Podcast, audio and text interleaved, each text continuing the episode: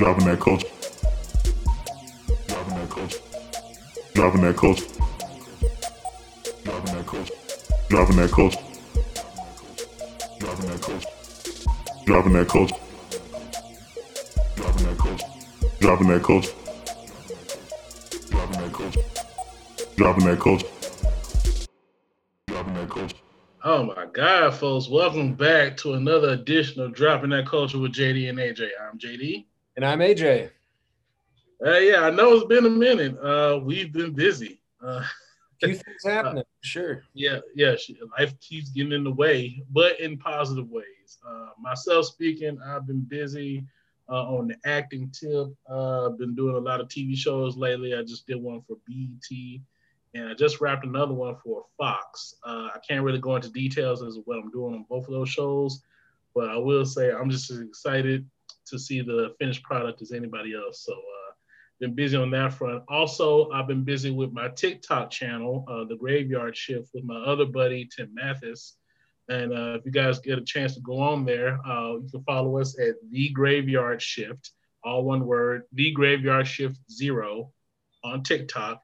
And basically, it's just me and this other guy, two schlubs working the graveyard shift at a place in West Hollywood. We're bored, so we just make little music videos uh, uh, during our shift. Not supposed to be doing it, but you know, at this point, really don't give a fuck.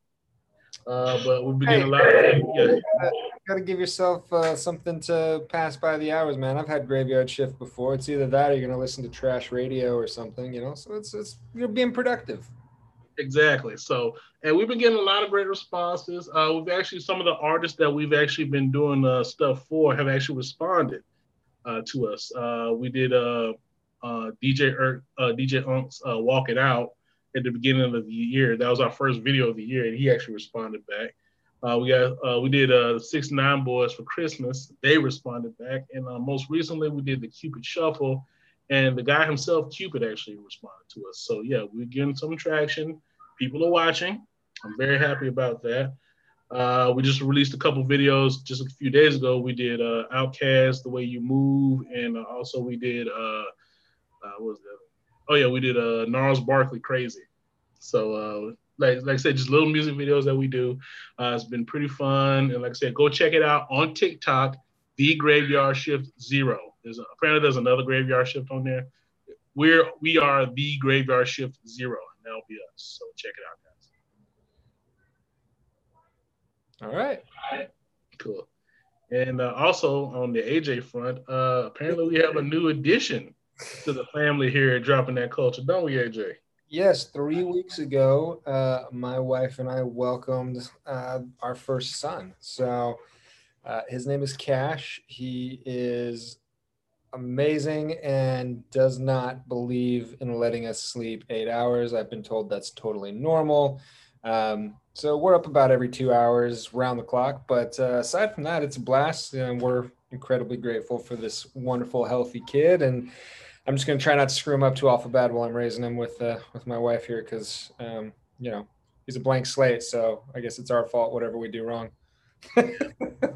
Uh, folks, unfortunately, I haven't had a chance to go see him yet due to COVID, but uh, Yeah. I'll get a chance. I, I'll get a chance to check him out whenever I can, and uh, looking forward to meeting little fella. I've seen I've seen pictures. AJ sent me pictures. He got he's got forearms like Popeye already. So uh, yeah, he's he's a, he's a tough little kid. I'll say having to change all the diapers and everything, man. He's uh he's got a lot of spunk and a lot of fight in him. So uh, he's de- he's de- between that and how much the kid eats, I can guarantee you he's certainly mine. So That's what's up. Yeah. All right. So uh, the fans have been waiting for us for a long time. We've been out and about, man. I know uh, some of y'all are still listening out there. We're trying to get some more new fans. We, like I said, we're gonna get it. We're gonna get a good show out here for you today. And uh, let's go ahead and get this thing started with our usual segments. First off, uh, Seven Degrees of Eddie Murphy, where I can connect any major American film star to the great Eddie Murphy within seven films.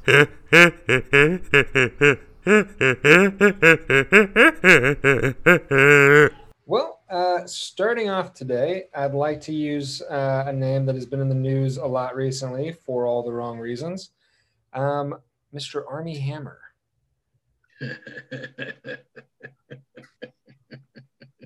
Good choice. Have we done Armie Hammer? No, I don't think so. Really? Hmm. I don't. I, I usually try to go. I usually try to go a bit older, um, but younger can work. I mean, the thing is, Armie's had a pretty decent career up till now, so I don't think it's going to take you too long. At least, No, no, no, it's not actually. It's not actually. I was just, I was just wondering. Uh, but I can go ahead and go knock that out real quick. All right. So uh, Armie Hammer was in uh, The Man from Uncle with uh, Henry Cavill. Henry Cavill was in Man of Steel with Laurence Fishburne.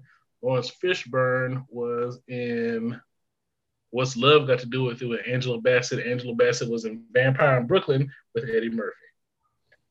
not bad. That's pretty quick. Mm-hmm.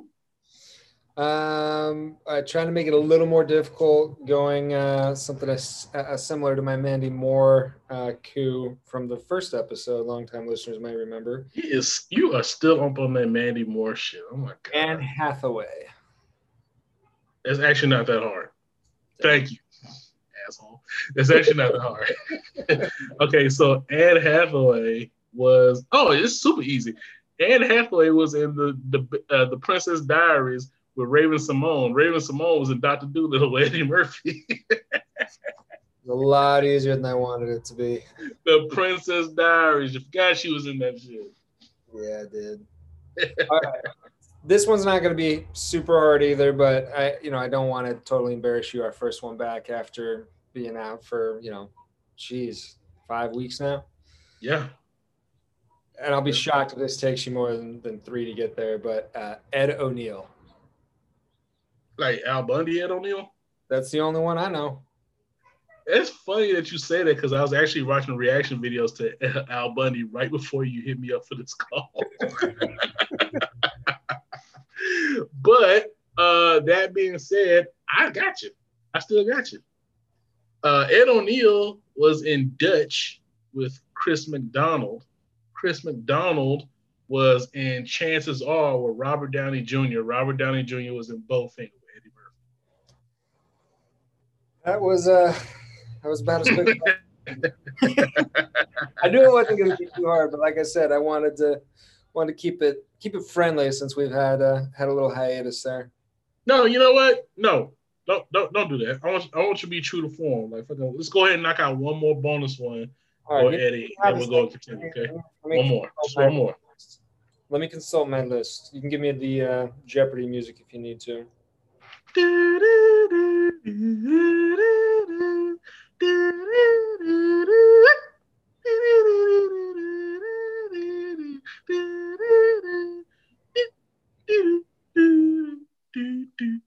Go hood with it.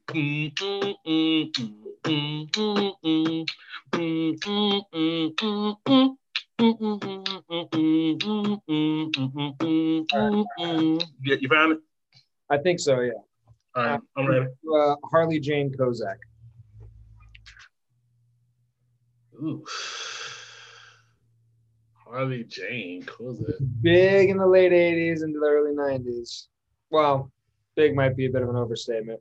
She's still around too. She does stuff from time to time, but she was uh, she was booking some some notable B films. Harley Jane, who's? Okay, I'm, I'm I'm gonna ask for one, just one film for the sisters. Okay, I will ask that. What happened? Arachnophobia. She was Molly Jennings in Arachnophobia. Oh, that chick. I didn't know her name. Okay, okay, okay, okay, okay. Now you say that, okay, yeah, I got it. Cool.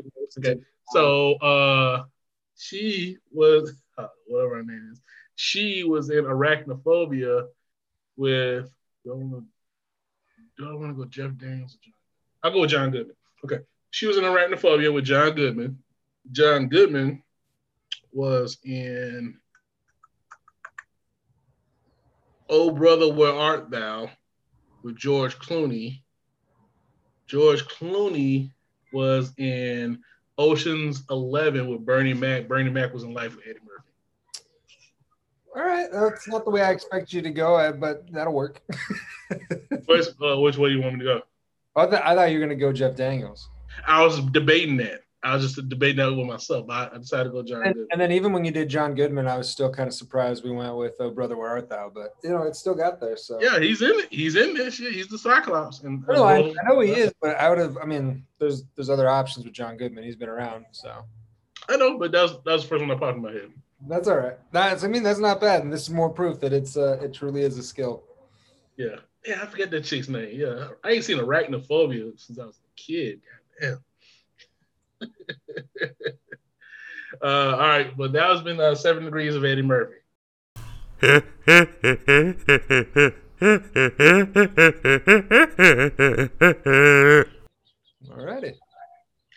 All right, let's go ahead and get into our next one, man. We've been out for a minute. Let's go ahead and get this thing going. So let's get uh WWBS.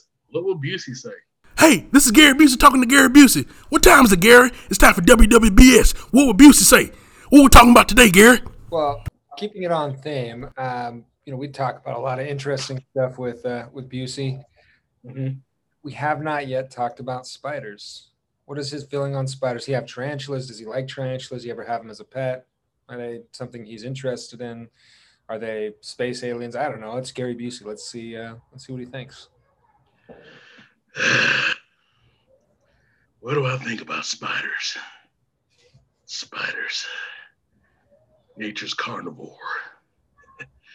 I admire spiders. I like their methodology. You take a make a web, just lay in wait. Let the animal come to you. Get caught in your web. You go to it, suck it dry. I admire that about spiders. Now, do I actually like spiders being anywhere near me or my person?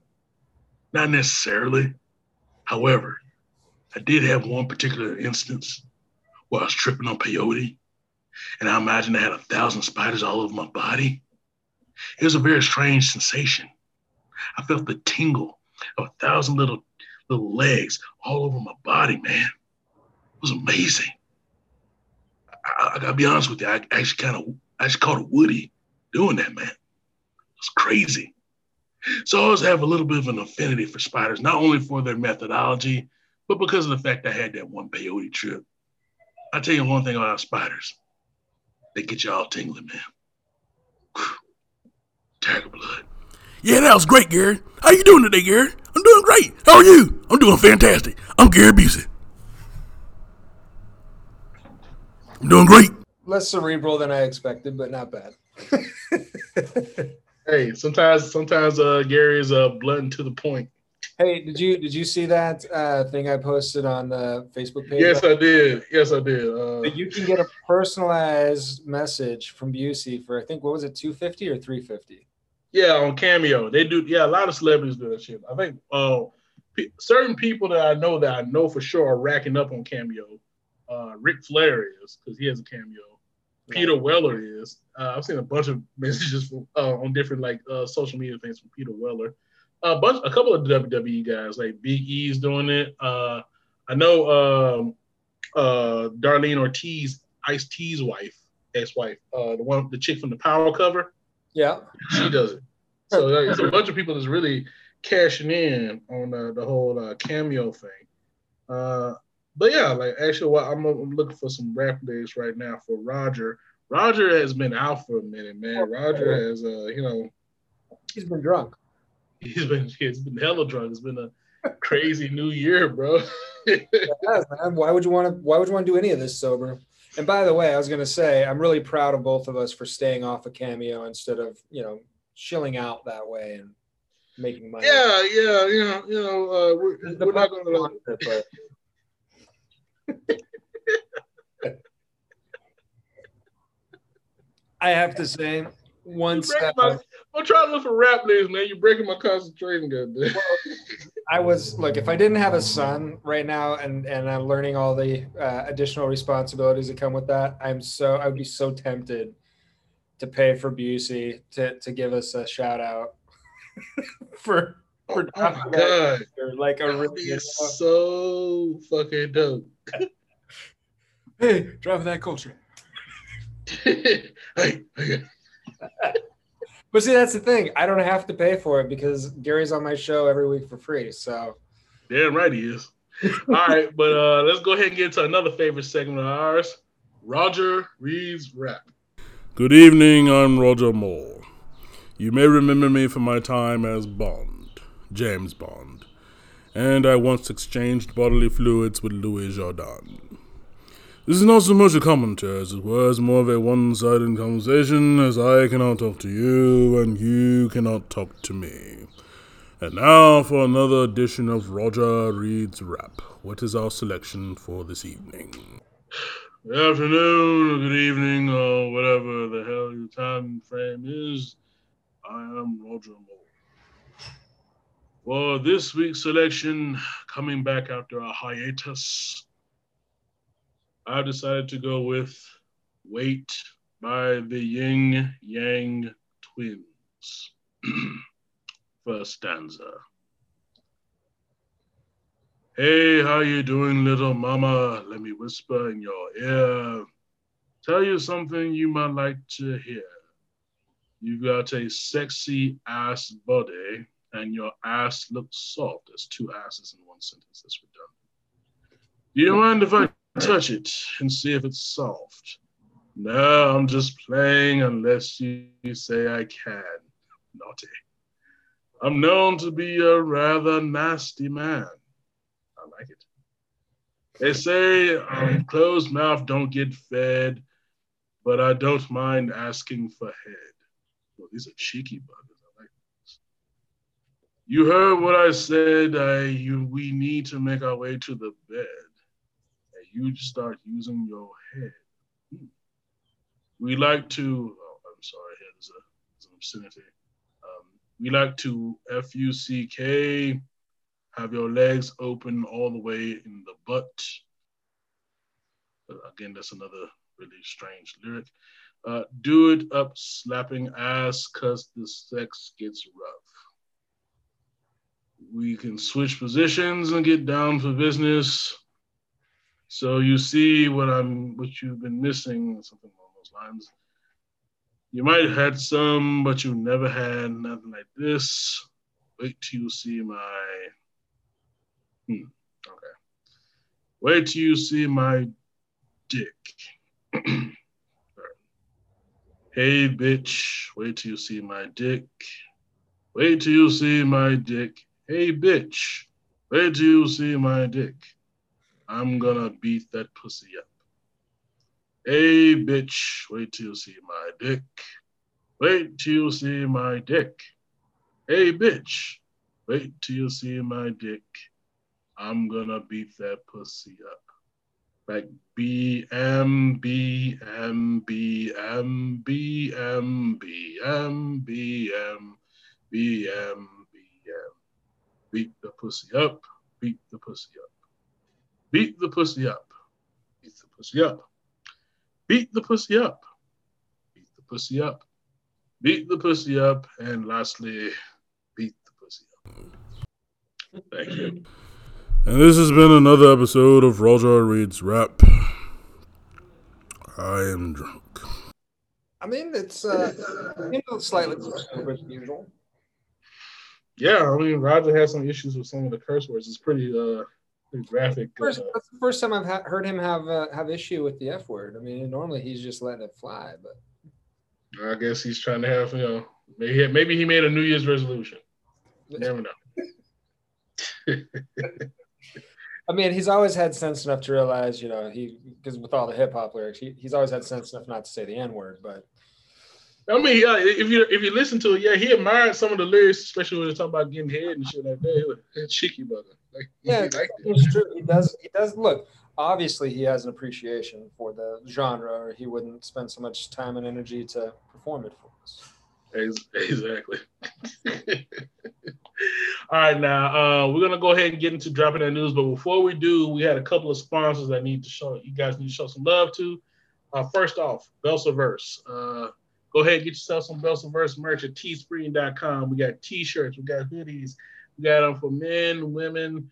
Uh, we got them for basically everybody. Uh, all kinds of new merch on there right now. Uh, also, you get the promo code Belser two, uh, 2020. Get yourself a discount on all uh, Belsaverse merch. Go ahead check that out. And uh, AJ, you got another sponsor for us? Yes, we Yes, do. USHooker.com for all of your rugby needs. Now, uh, it's really interesting. Uh, this last Sunday was Super Bowl Sunday, And um, I don't know if everybody's noticed or not, but it was a 14 year low for ratings. That means people are bored with it. Could it be that it was Tampa versus the Chiefs? Probably, but it could also just be people are tired of it. They want something new, they want something interesting. Maybe they found out that in about four and a half short weeks from now, uh, we're going to have the launch of the fourth season for Major League Rugby which means the sport of the gods is going to be kicking off here in four and a half short weeks. Go to ushooker.com right now. You can learn anything and everything you ever wanted to know about the sport of rugby.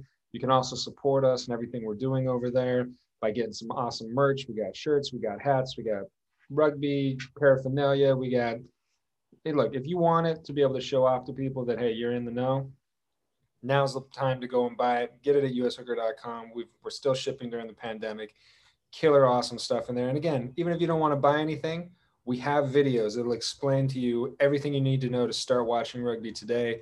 Six Nations has been going on if you want to talk world rugby, but if you're you know stateside here, US resident, Major League Rugby's kicking off in four and a half short weeks. You want to make sure you're ready. Come, uh, was it March 18th? I think, if I'm not mistaken.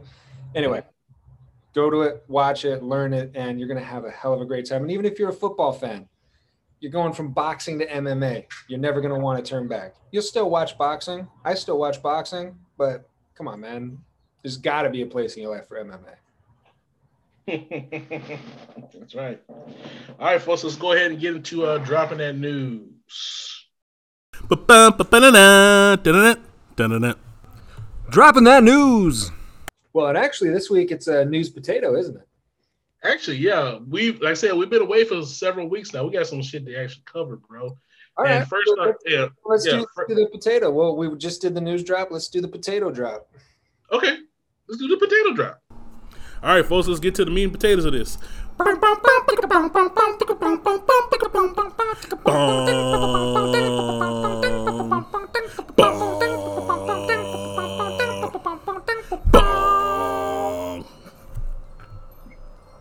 Potato.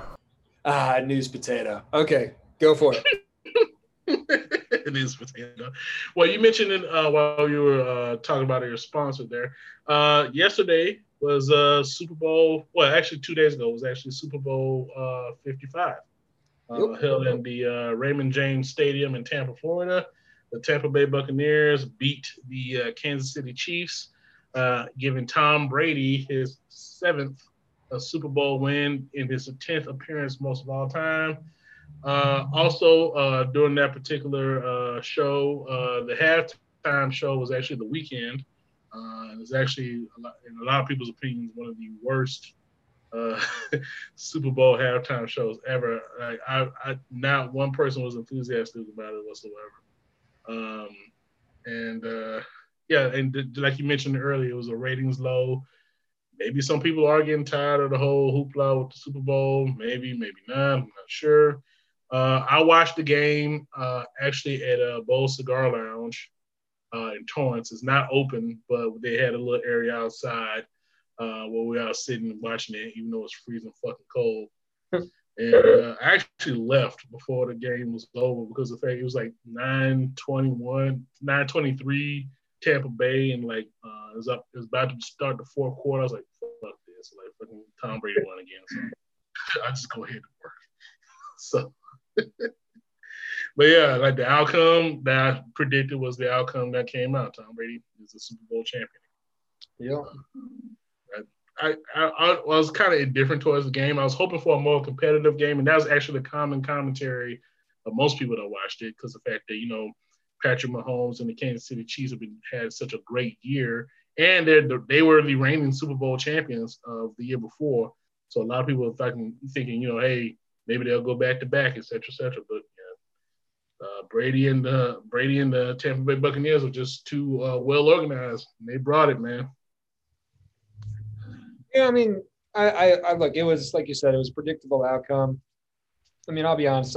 Once I got deeper into rugby, I started kind of losing interest, and then you add to it, you know, everybody's trying to turn everything. You know, this is as much time I say about either way, but every, everyone always tries to turn everything into a political fight when it comes to anything popular these days, and I'm just like, I'm over it. Like, if I want to watch sports, I just want to watch sports. So, I don't know. That- That's kind of what they lost me. Is I was just like, you know what? I'd rather go put my time and energy into something where I'm really watching athletes compete and there's no no extra noise. Like for me, the sport is always enough. Watching those guys like destroy their bodies trying to be the champions. So I don't know. It just didn't even didn't even register for me to be honest. But at any rate, I mean, it seems like uh, seems like it just was 2020 continued into 2021 with yeah. the lowest ratings they've ever had and like well in 14 years and everybody just like eh shitty super bowl halftime show shitty super bowl nobody wants to watch it so Yep. or whatever It is what it is.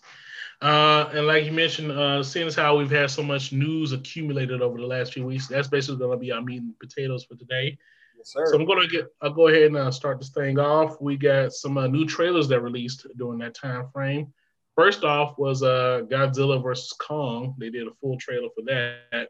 Uh, I think last time they might have done like a snippet when we last talked, but they, they did a full trailer this time, and uh, yeah, it looks spectacular. Of course, it's continuing the Godzilla, you know, uh, Godzilla King of Monsters uh, storyline that with uh, Kong Skull Island. Uh, all those movies are kind of coming together and culminating with this like mega battle between Kong and Godzilla, and it looks great. The special effects look fantastic, and it's going to be released in theaters, uh, I believe next month, uh, both in both in theaters and also on HBO Max uh, for a limited time. Uh, I'll probably for this kind of movie, I would probably go to the theater to go check it out. It, Me look, it's made for theaters, man. It's it's something that would probably just about rate IMAX, I think, because it's a big, you know, disaster movie with monsters. Exactly, yeah. And the special effects looks fantastic. And uh, my thing is like freaking like I, I like the whole thing with the, the whole arrangement with HBO Max. To be honest with you, mainly because of the fact that HBO Max has all the classic Godzilla movies on there anyway.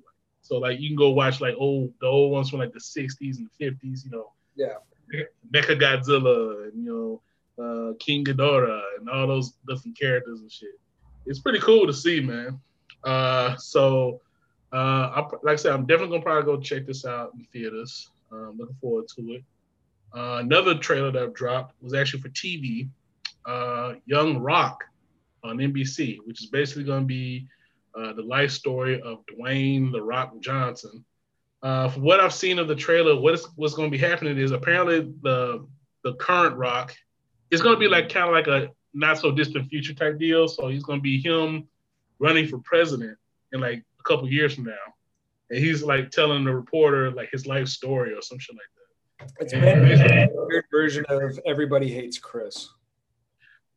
Kind of sort of with, uh, uh, I think I think the vibe that I saw more, yeah, it's gonna be a comedy, but the vibe I saw more was more like uh you remember Young Indiana Jones Chronicles? Oh yeah, Yeah, when they did like Indiana Jones as a kid and he was like at different ages. yeah. Yeah, so I'm thinking it's gonna be different stories at different ages because it's like uh like a 10 year old rock, there's like a teenage rock, and then there's like a rock in college. There's like three different rocks. and then the main one telling the stories and shit. So it's gonna be like different lessons for different episodes or some shit like that. And of course, because of the fact the Rock grew up in the wrestling family, there's gonna be a lot of stuff about old school wrestling. And you, I see a couple of the actors that they're having. They're gonna have like the actors gonna be playing the actors like playing like the Iron Sheik. Uh, somebody's playing Macho Man. Somebody's playing the Junkyard Dog. You got an Andre the Giant guy. You know what I'm saying? Like that kind of stuff. And actually, he features that very prominently in the trailers. Like, uh, I got a lot of great stories about Andre the Giant. He actually says that in the trailer. Um, I'm hopeful, I'm hopeful the Volcano Kid makes an appearance just because that's my one childhood connection to it when I actually got to meet him. the Volcano Kid. We'll, Well, see, it makes sense because I think if I if I remember, I think there's a familial connection uh, between him and uh, and the Rock's uh, dad. The Volcano Kid. I I look at the name. I'm pretty sure if I remember right, but I'd, I'd have to double check it. Well, the Samoan family, the uh, Ana, I think it's Ano Anioke family, uh, Anoa'i Anoa'i family, I, I believe is very deep in terms of uh, like how many people are in it. Like most of the people in the uh, that family went on to become like great like wrestling superstars. You know what I'm saying? Yeah, no, yeah. Well, and that's why I was trying to remember because I, I can never remember what the what the guy's name was who played the Volcano Kid, but I remember I was like probably probably all of about ten years old, nine years old, something like that when I when I got to meet him because uh, a, a, family friend of ours uh, knew him. I, I, I don't think there was any relationship there aside from like I think they'd actually maybe gone to school together or something like that. Mm-hmm. He's telling us that I remember him telling us that he was connected in with. Uh, well, obviously years later, once The Rock became a thing, he was telling us that he was connected, the Volcano Kid, with The Rock. Uh, but I can't. I just can never remember if he said that they were they were relatives or if he was telling us that they just you know obviously knew each other from work. So, but either way, really really cool stuff, and I'd love to see that that come out because that could be pretty awesome. I mean, all those old old uh, wrestling uh, titans coming back in and how they factored into a young Dwayne Johnson's life would be pretty cool storytelling. I just, you know, network television always worries me though that they're going to over edit. Mm-hmm. I'm actually looking at the Volcano Kid now. So now that you mention it, uh, from the looks of it, he looks like he actually passed away. Uh, That's a shame. Yeah. So no, wait, wait, wait. I, I, I, think I might, I think I might have the wrong guy. Uh, yada yada yada. Uh, but yeah, I, yeah, I do see him as a Samoan wrestler. No, he, he did pass away. yeah, uh, but yeah, yeah. So it looks like he is connected in some way to that family. Well, and I and I gotta and I gotta say, I mean, when I met him, it wasn't like we were at a wrestling match or something. Like he was a hell of a nice guy. Because um, this was just like it was like a random like Tuesday or something in the evening, and uh, our family friend or his family friend, I should say, uh, brought me over. He's like, "Hey man, you want to meet the Volcano Kid?" And I was like, uh, "Yes, absolutely." and we just showed up yeah. at the apartment he was staying at in uh, in, in Orem, Utah. Yeah, it says that he was briefly. The, yeah, it says he was briefly in the WWF, and he also also went by the Samoan volcano. Same thing. Yeah, but yeah. Uh, check out Young Rock on NBC. I think it's coming in within the next few weeks. Uh, another trailer that came out for a movie we already talked about, Coming to America, Coming to America 2, pretty much. Uh, this is a more full trailer that gives you a little bit more of the story. Um, so the trailer itself shows like uh, more of the people that's going to be in it, like Leslie Jones and uh, Tracy Morgan and uh, Wesley Snipes and all those people. So apparently the storyline is from the trailer that Akeem finds out that he has a son uh, basically from his escapades. The first time he came to America in the 80s, uh, has a full grown son. Uh, he finds out this, uh, he needs the son because apparently only men can be the uh, heirs to the throne of Zamunda. Uh, so he has to find a son so uh, that he can have his heir and he can actually, Akeem himself can actually take his place as king of Zamunda. While at the same time, apparently there's a attempt at a hostile takeover from the Izzi family, led by Wesley Snipes. Uh, and uh, lot of people like, "Who's Izzi?" If you watch the movie, uh, that was the girl he was supposed to be married to in the first movie. It was uh, Colonel Izzi's daughter. Mm. So yeah, uh, uh, I think her name was Amani Izzi, and yeah, he refused that. So apparently the Izzi's have a, a bit of a bad blood against the uh, you know jo- Joffer family. Wait, so what's going? What do you do? You understand? Like, did they explain what's going on with uh with Akeem and um uh oh shit, what's her name? Um, Lisa. Yeah, Lisa. Uh, so apparently they've been living uh, lovely in Zamunda for years, and uh, according to the trailer, he has three daughters. And apparently the oldest one is really upset because she thought she was going to be there on the throne, but it had apparently it's got to be a guy. And actually, funny enough, one of the daughters uh, is actually Eddie Murphy's real life daughter. Oh, that's cool. Yeah, I think her name is uh, Bella Murphy. Uh, uh, and uh, yeah, she's actually the she's actually one of his daughters in the movie.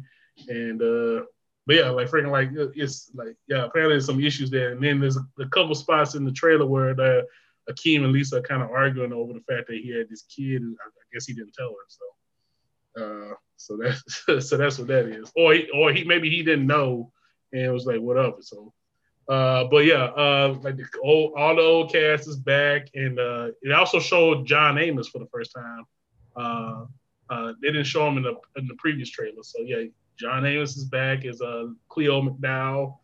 Uh, so yeah, I'm looking forward to it, man. It's, it's gonna be crazy. And also, I think that also comes out in no, that comes out in April, and it's gonna be on uh, Amazon Prime.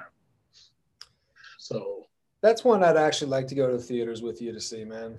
You too. Shit, uh, but it's gonna be exclusively apparently on Prime. So. Yeah, well, I mean, that's the like I keep telling you. This is the thing that scares the the hell out of me is I don't know how these theater chains are gonna do. I mean, there's gonna be there's gonna be a bloodbath whenever they finally do open up because a lot of these guys are already. I mean, just all that crazy shit happening with AMC. Yeah, you've been seeing in the stock market, like it's gonna be. Mm-hmm.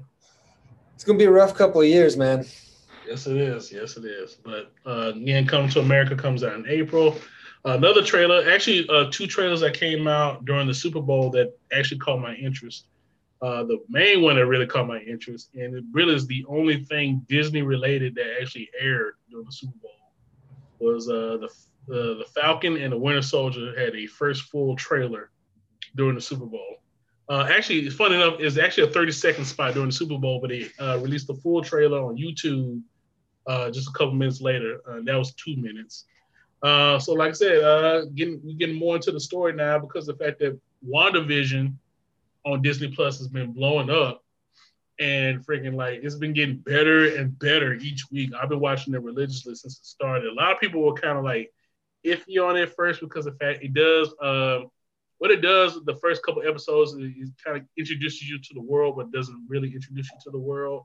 Uh, the whole get down is uh, they're doing sitcoms, or the two uh, the main characters in this particular get down, Wanda and uh, the Vision, are stuck in this like sitcom world, um, and they do different types of sitcoms for each show. So the first one was like a Dick Van Dyke, Mary, uh, uh, father's knows father knows best type deal in the 50s, and you know and I love how they they they they really played up all the uh, tropes of the sitcoms of that particular time. You know, the whole goofy, hey, uh, it, it's our anniversary, but it's also this is the night that I have dinner with my boss. Now, if I don't, you know, nail this dinner with the boss, then I'm going to be fired. And then, of course, both of them have miscommunications about what the, what they think the night is about, and hijinks ensue when the actual dinner happens and shit. So they did a really good job with that. And they, uh, I, I, looked on the behind the scenes stuff. Apparently, it was actually filmed in front of a live studio audience when they did it. I was like, okay, that's that's cool. So. Uh, so yeah, that was the first one. The second one, the second episode was more. Hold on, the, the question on that one I've got, having worked around for for a bit. Are you sure that it was filmed in front of a live studio audience and that? Yeah, it, they had a behind the scenes thing. It was filmed. okay, because one of the things that I've I've heard of happening because of all of the the COVID issues last year. Mm-hmm. And so maybe it was just a delayed release, but like I've heard where like they'll film an audience somewhere else, literally like sometimes in another another country, Mm-hmm. And then they'll film everything happening here and then they'll laugh track it or, you know, whatever, cut in the applause and cut in the audience separate so that the performers and the audience are never together because of like essentially COVID uh, insurance issues. No, uh, this was actually filmed in front of a live studio audience. This, at least the first episode, anyway. But it just must be like a delayed release or something. Yeah, it was definitely a delayed release. They filmed this like real early, like last year. So yeah, because it was cracking me up. Like I'm not I'm not gonna tell you which shows that I've I've heard about that happening, but I, I heard like there was this one show where they like filmed the audience in like Australia and they filmed the show in like Burbank. And then they cut it together later, and I was like, um, all right. right, right, right. That kind of you guys want to do, okay. Nah, but uh, yeah, they really, uh, they yeah, they really did a good job with the first episode. Like I said, the second episode was kind of bewitched ish. The, the third episode is Brady Bunch ish. The uh, last episode, last couple episodes have been like 80s, so it's like fam.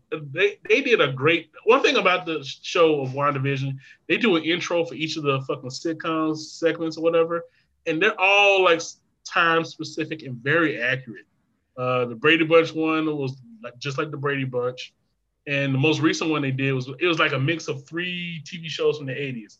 There was uh, Family Ties. They did, you know, remember the beginning of Family Ties where they had the painting? Yeah. They did that on WandaVision. That's pretty funny. They did that, and then they did the whole point where like uh, we uh, remember the shit on Growing Pains, where they showed the picture of the person, and then they would show like a picture of their lives uh, you know, like when I'm younger and then they're growing up and then them as they are now. They did the same thing on WandaVision too. and the funniest thing about that is they did it for the Vision, but the Vision was uh, an art- artificially created adult. So they had baby pictures of baby Vision. I was like, that makes no sense. He wasn't a baby. so, but yeah, it's, it's, it's just really silly stuff, man. But they did really good. But uh, even though the sitcom stuff is silly, the underlying storyline is very good and it's very, you know, uh, it's pretty much a mystery. You're trying to find out why this is happening. Uh, why does this character like uh how, how is this able to happen? Like there's so many like so many like underlying mysteries here. Uh and one thing I do like about it is it brings together a lot of these supporting characters from different franchises. You got a character from Ant-Man is in it. There's a character from Thor in it. There's a character from Captain Marvel in it. And they're all working together on this mystery. And it's really good. Very, very well done so far. And like I said, it's getting better and better each week. And very the shows rarely don't do that. And like I'm just it and they actually pulled out a bombshell this past week that has huge ramifications for the future of the Marvel Cinematic Universe. Now, as far as spoilers go, my saying is this, especially when it comes to streaming shows, if you haven't seen it after day two, you are shit out of luck. Uh, the show came out Friday. This is Tuesday morning as I'm taping this. So I'm, I'm saying I'm fucking spoiler alert. Okay, so uh, the ending of episode five for WandaVision, uh, they basically had a reappearance of a character that a lot of people were not anticipating, myself included. But uh, one of those underlying storylines of the Scarlet Witch character is that uh, her brother, uh, Quicksilver, was killed in the movie uh, Avengers: Age of Ultron, and it was played by a different actor. Uh, so they brought back the character Quicksilver, uh, but is actually played by the other actor that played him in the X Men franchise, Evan Peters, not the one that played him for Marvel uh, for the MCU, Aaron Taylor Johnson.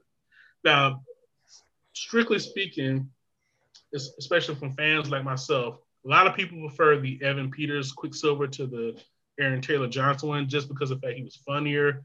It was just a better portrayal.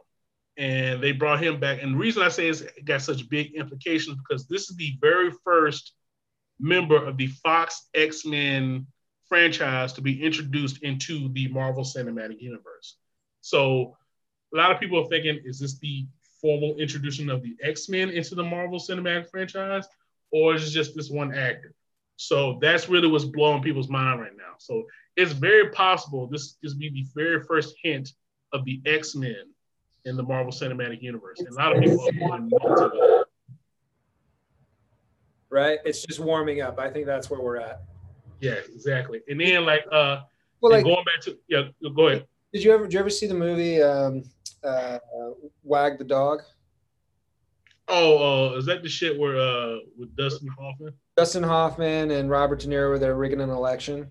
Yeah, yeah, yeah, yeah. I, I, saw I saw bits and pieces of that. Yeah, one of my favorite movies. There's this great scene where where uh, Dustin Hoffman is uh, explaining to them how they're supposed to do stuff with this, you know, quote unquote fake war hero that they've created that's supposed to bring out. He goes, "Look, honey, and you, you don't show Jaws in the first reel of the film you have to wait. The payoff is if you sit through all five reels on the sixth reel, that's when you get to see the shark. And I think that's kind of like the way you need to think about what what Disney is going to do with X Men. If they just came out tomorrow, like, hey, here's all of the Fox franchise Marvel stuff in one go, then everyone would be like, okay, and then you're done. But if you just bleed it in slowly, you can build that tension for maybe two, three years before you finally get something, you know, on par with like when they finally had Avengers, right?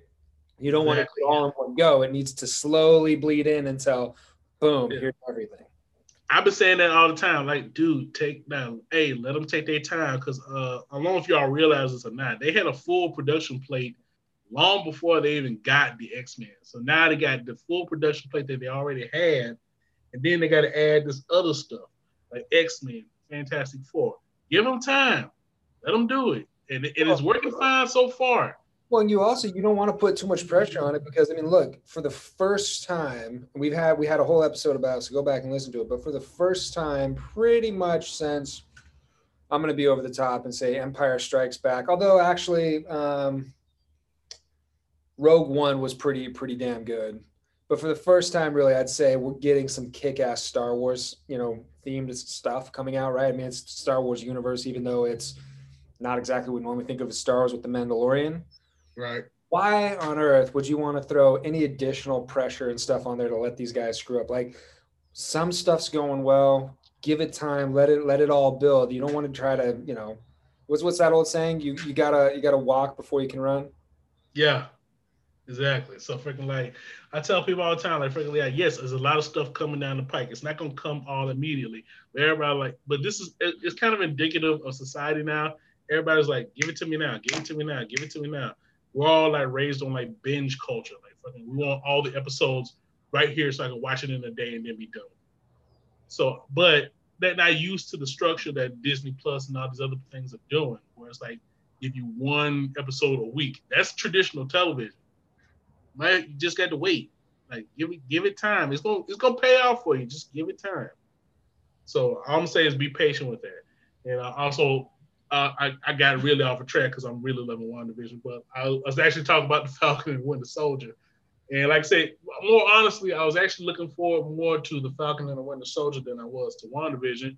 But WandaVision has surprised me. And if that if that show surprised me, I can only imagine what the hell the Falcon and the Winter Soldier is going to do. Because I've seen the trailer itself looks like it was basically looks like a movie, and the uh, actual stars themselves have stated that the Falcon and the Winter Soldier is basically going to be a six-hour movie.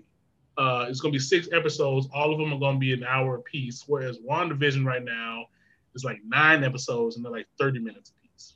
So you're going to get a lot of cinematic uh, value with the Falcon and the Winter Soldier. It looks like a movie. It looks like they're releasing a movie, and I can you can just you can see the money. You can see where they're putting the money in the Falcon and the Winter Soldier. It's all over that place, man. And I'm looking forward to it. I really am. So, uh, so there's that. And the last trailer that actually popped up during the Super Bowl that I, I'm I honestly I don't really give a fuck about this franchise anymore, but it, it's coming out and people are gonna be all up on it. It's just kind of how it is. Fast Nine, uh, the Fast and the Furious Nine. Uh, they did their first full trailer during the Super Bowl as well. Uh, and I'm gonna say, just like the rest of the movies, pretty much since the first one, it was ridiculous as shit.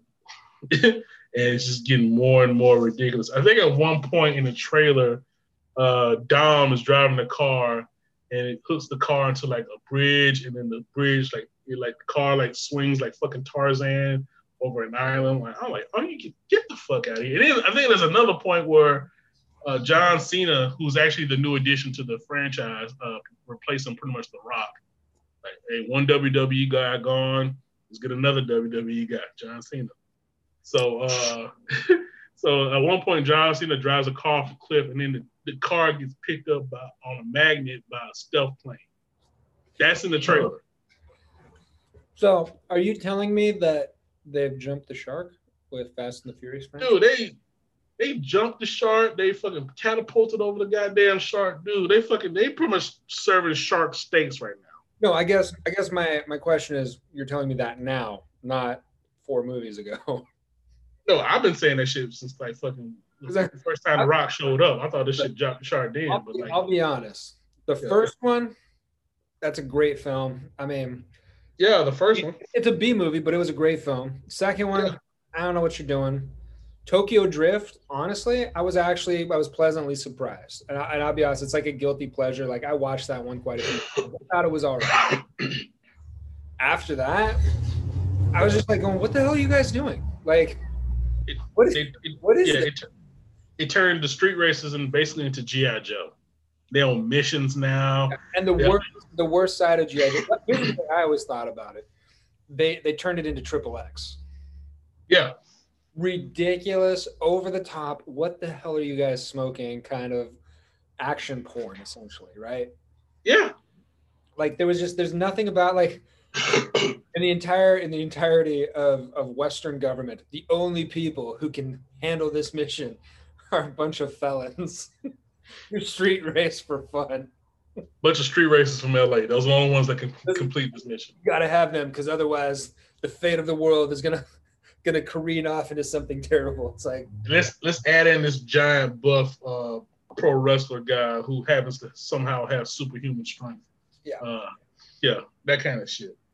And let's let's let's just drive these cars on the different uh, surfaces and uh, put them on different types of vehicles. Let's let's have a car. Let's have some cars on ice and then a submarine come up. Let's have let's have one car drive another car uh, from one skyscraper to another. Let's have some shit like this. Did you ever see the South episode where the boys find the crashed plane and there's the uh, the the newest copy of the next Fast and the Furious? No, no, I have not. Oh my god, do, do yourself a favor, look that one up. Actually, funny enough, I have been looking up some old South Park stuff, but mainly for Randy Marsh. Say, say that again, I said I've been looking up a lot of old South Park stuff, but mainly for Randy Marsh.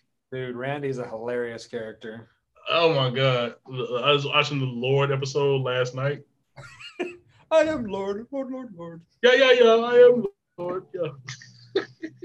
Apparently, so uh, the the actual uh, uh, lady Lorde from was he New Zealand, I think. Yeah, she actually likes the episode. She loves this shit. Yeah, she actually likes that episode, and she actually did the yeah, yeah, yeah. I am Lorde. I think on the interview.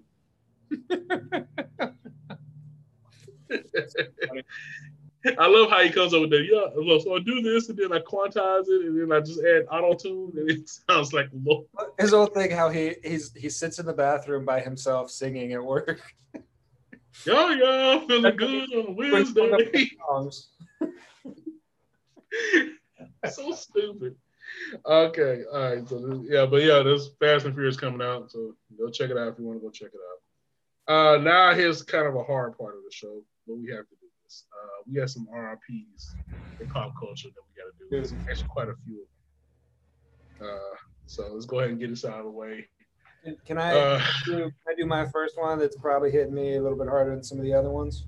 go for it.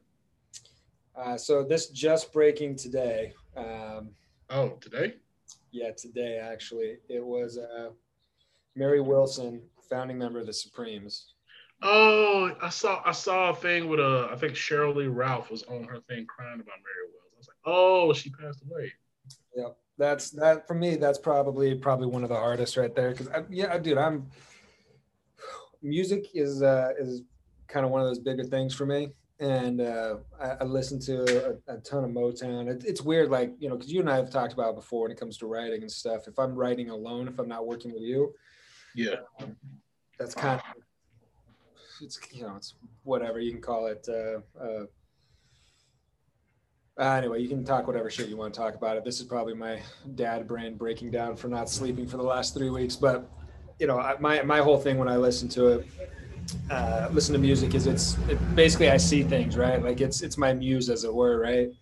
Um, Mhm. So depending on what it is I'm writing, it's going to impact what genre I listen to. But if I'm not writing and I'm just enjoying life, Motown's always been kind of one of the the biggest ones I go to. And I mean, Supremes are just as much a pillar of of that genre as anybody you can name. Oh yeah, definitely. Definitely a loss for uh, for us in pop culture and a, a loss for music lovers everywhere. Mm-hmm. Uh, make sure you rest in peace, man. Yep. All right. Uh, and uh, going into the list here. Uh, first up, uh, the Hammer, Hank Aaron. Uh, passed away at age 86 from uh, natural causes. Uh, for those of you who are not baseball fans, uh, Mr. Hank Aaron had a, uh long 23 year career uh, in the majors. I think he played for a couple teams like the played for the Oakland A's, and I think he played for the Braves, the Atlanta Braves.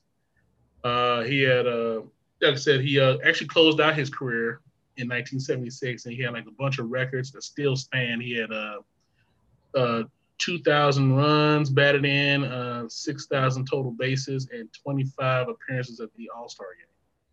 Uh, but obviously, his greatest career accomplishment would be in uh, April 8th, 1974, when he surpassed Babe Ruth and became the all time home run leading champion uh, for Major League Baseball with 715 home runs.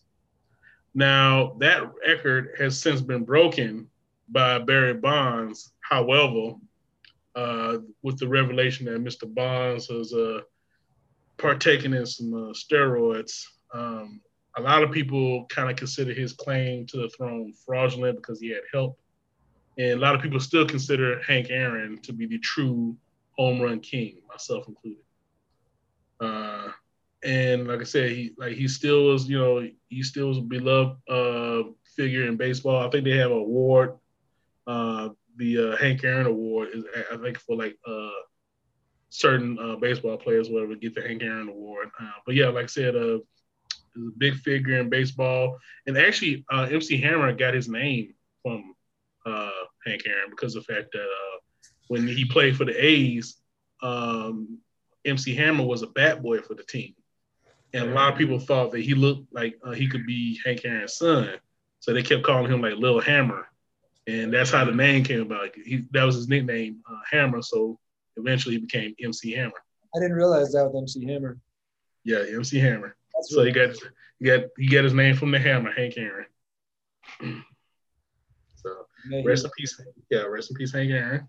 Um, yeah, anything you want to add to that? No, not for Hank. I think you covered him, man. All right, cool. Uh, next up on the list, uh, Gregory Sierra, uh, actor, uh, died at 83 uh, from cancer. Uh, most people know him, myself included, uh, as uh, the uh, the Puerto Rican neighbor of Fred Sanford on Sanford and Son, Julio. Because despite how nice and easygoing Julio was, Fred Sanford would go out of his way to crack on Julio for being Puerto Rican and all this or whatever. And like he just couldn't understand Julio, and therefore he would make fun of him. But Julio was always so nice to Fred Sanford, and especially to his son Lamont. And that's why he made Julio an endearing character. But in addition to playing Julio, he was actually a he was actually in a bunch of uh, uh, different great shows in the 70s. Uh, he played a radical Jewish uh, vigilante on uh, All in the Family against Archie Bunker, which was a crazy episode. Uh, he played El Puerco, uh, a uh, uh, counter-revolutionary on the on the TV show Soap uh, on ABC with uh, what's the name, uh, Billy Crystal and uh, Katherine Helmond and all those guys. Uh, and he also uh, was on Barney Miller. He was a he was a cast member on Barney Miller. And in addition to those shows, he was also his his uh, big screen resume was including movies like uh, uh, The Trouble with Spies. He was in Honey, I Blew Up the Kid. He was in Hot Shots Part Two. I do remember him in Hot Shots Part Two. Uh, he was also, uh, I think, he's a police chief in the Low Down Dirty Shame, and he was also in John Carpenter's Vampires.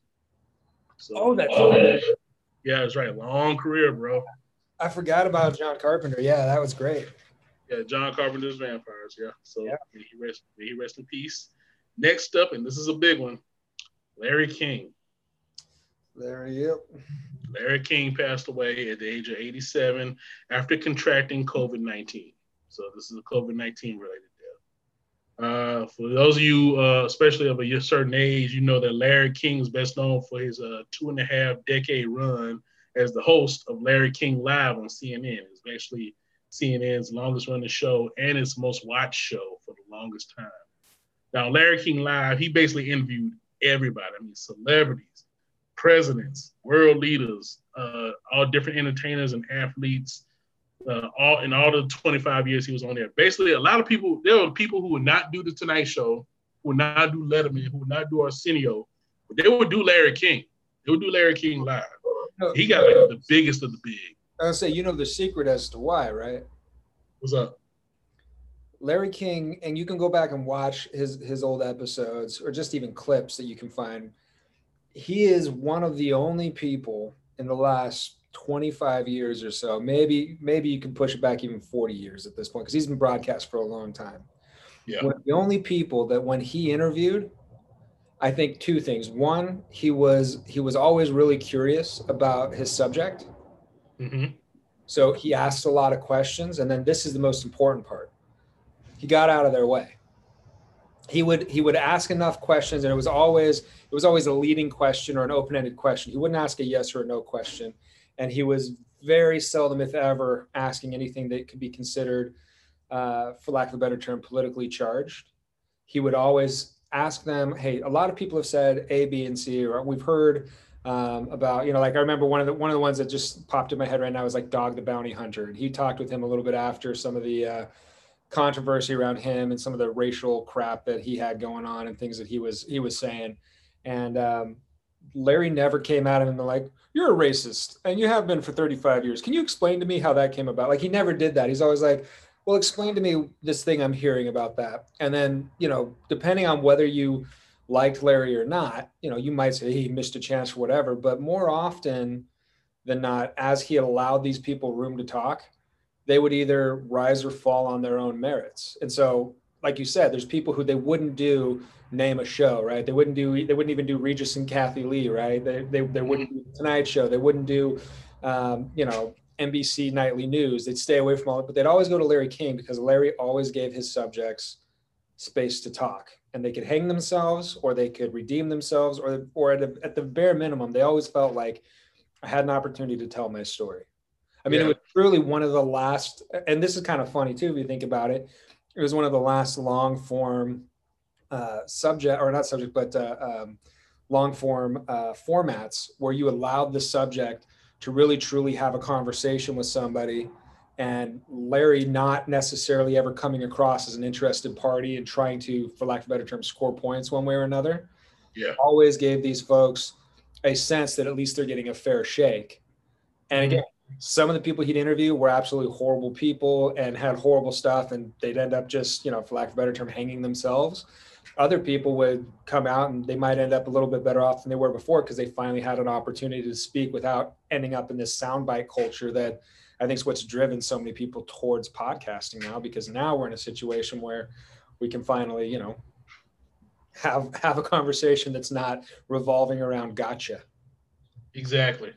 And a lot of people would give uh, Larry King flat because they thought he would ask like powder puff questions. But at the same time, like like you just mentioned, like he got everybody. He got people that the other peoples didn't get. Like he got Michael Jackson, he got Prince, he got basically most of the presidents uh, if not all of the presidents up until Trump. And he brought he, he got Trump just as a celebrity, not as necessarily the president.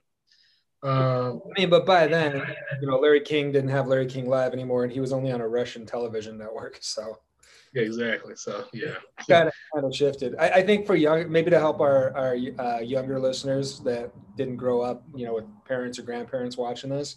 Um, yeah. And it's a weird one to say, but stick with me he was basically that generation's Joe Rogan. Yeah, yeah, I, I see where you come from now. Like the where like he's seen as like the source now. You know what I'm saying? Yeah. He's like the top interviewer, even though yeah. he like yeah. So Joe Rogan's more opinionated, and he'll he'll push people a lot harder than Larry ever would yes. if he thinks that they're off on something. But it was the same kind of thing where it's like people felt like, hey, we're gonna go, we're gonna have an actual conversation. They're not gonna edit me. They're not gonna screw around with me. I'm gonna be able to say my piece. Yeah. And uh, one thing I've seen, a lot of real subversive comedians really love Larry King. Like uh, Norm Macdonald like has a whole shrine to Larry King. Actually, Larry King actually guested on Norm uh, Norm's uh, podcast when he had it. And also, uh, Dennis Miller loves Larry King. Actually, Dennis Miller guested on Larry King's uh, most recent show uh, when Larry was out sick. Uh, and then like other comedians like Bill Burr, Jim Gaffigan, they love Larry King, man. And uh, actually, uh, go, go, ahead. You're talking about comedians committed, com- considered to be subversive, and Jim Gaffigan made that cut.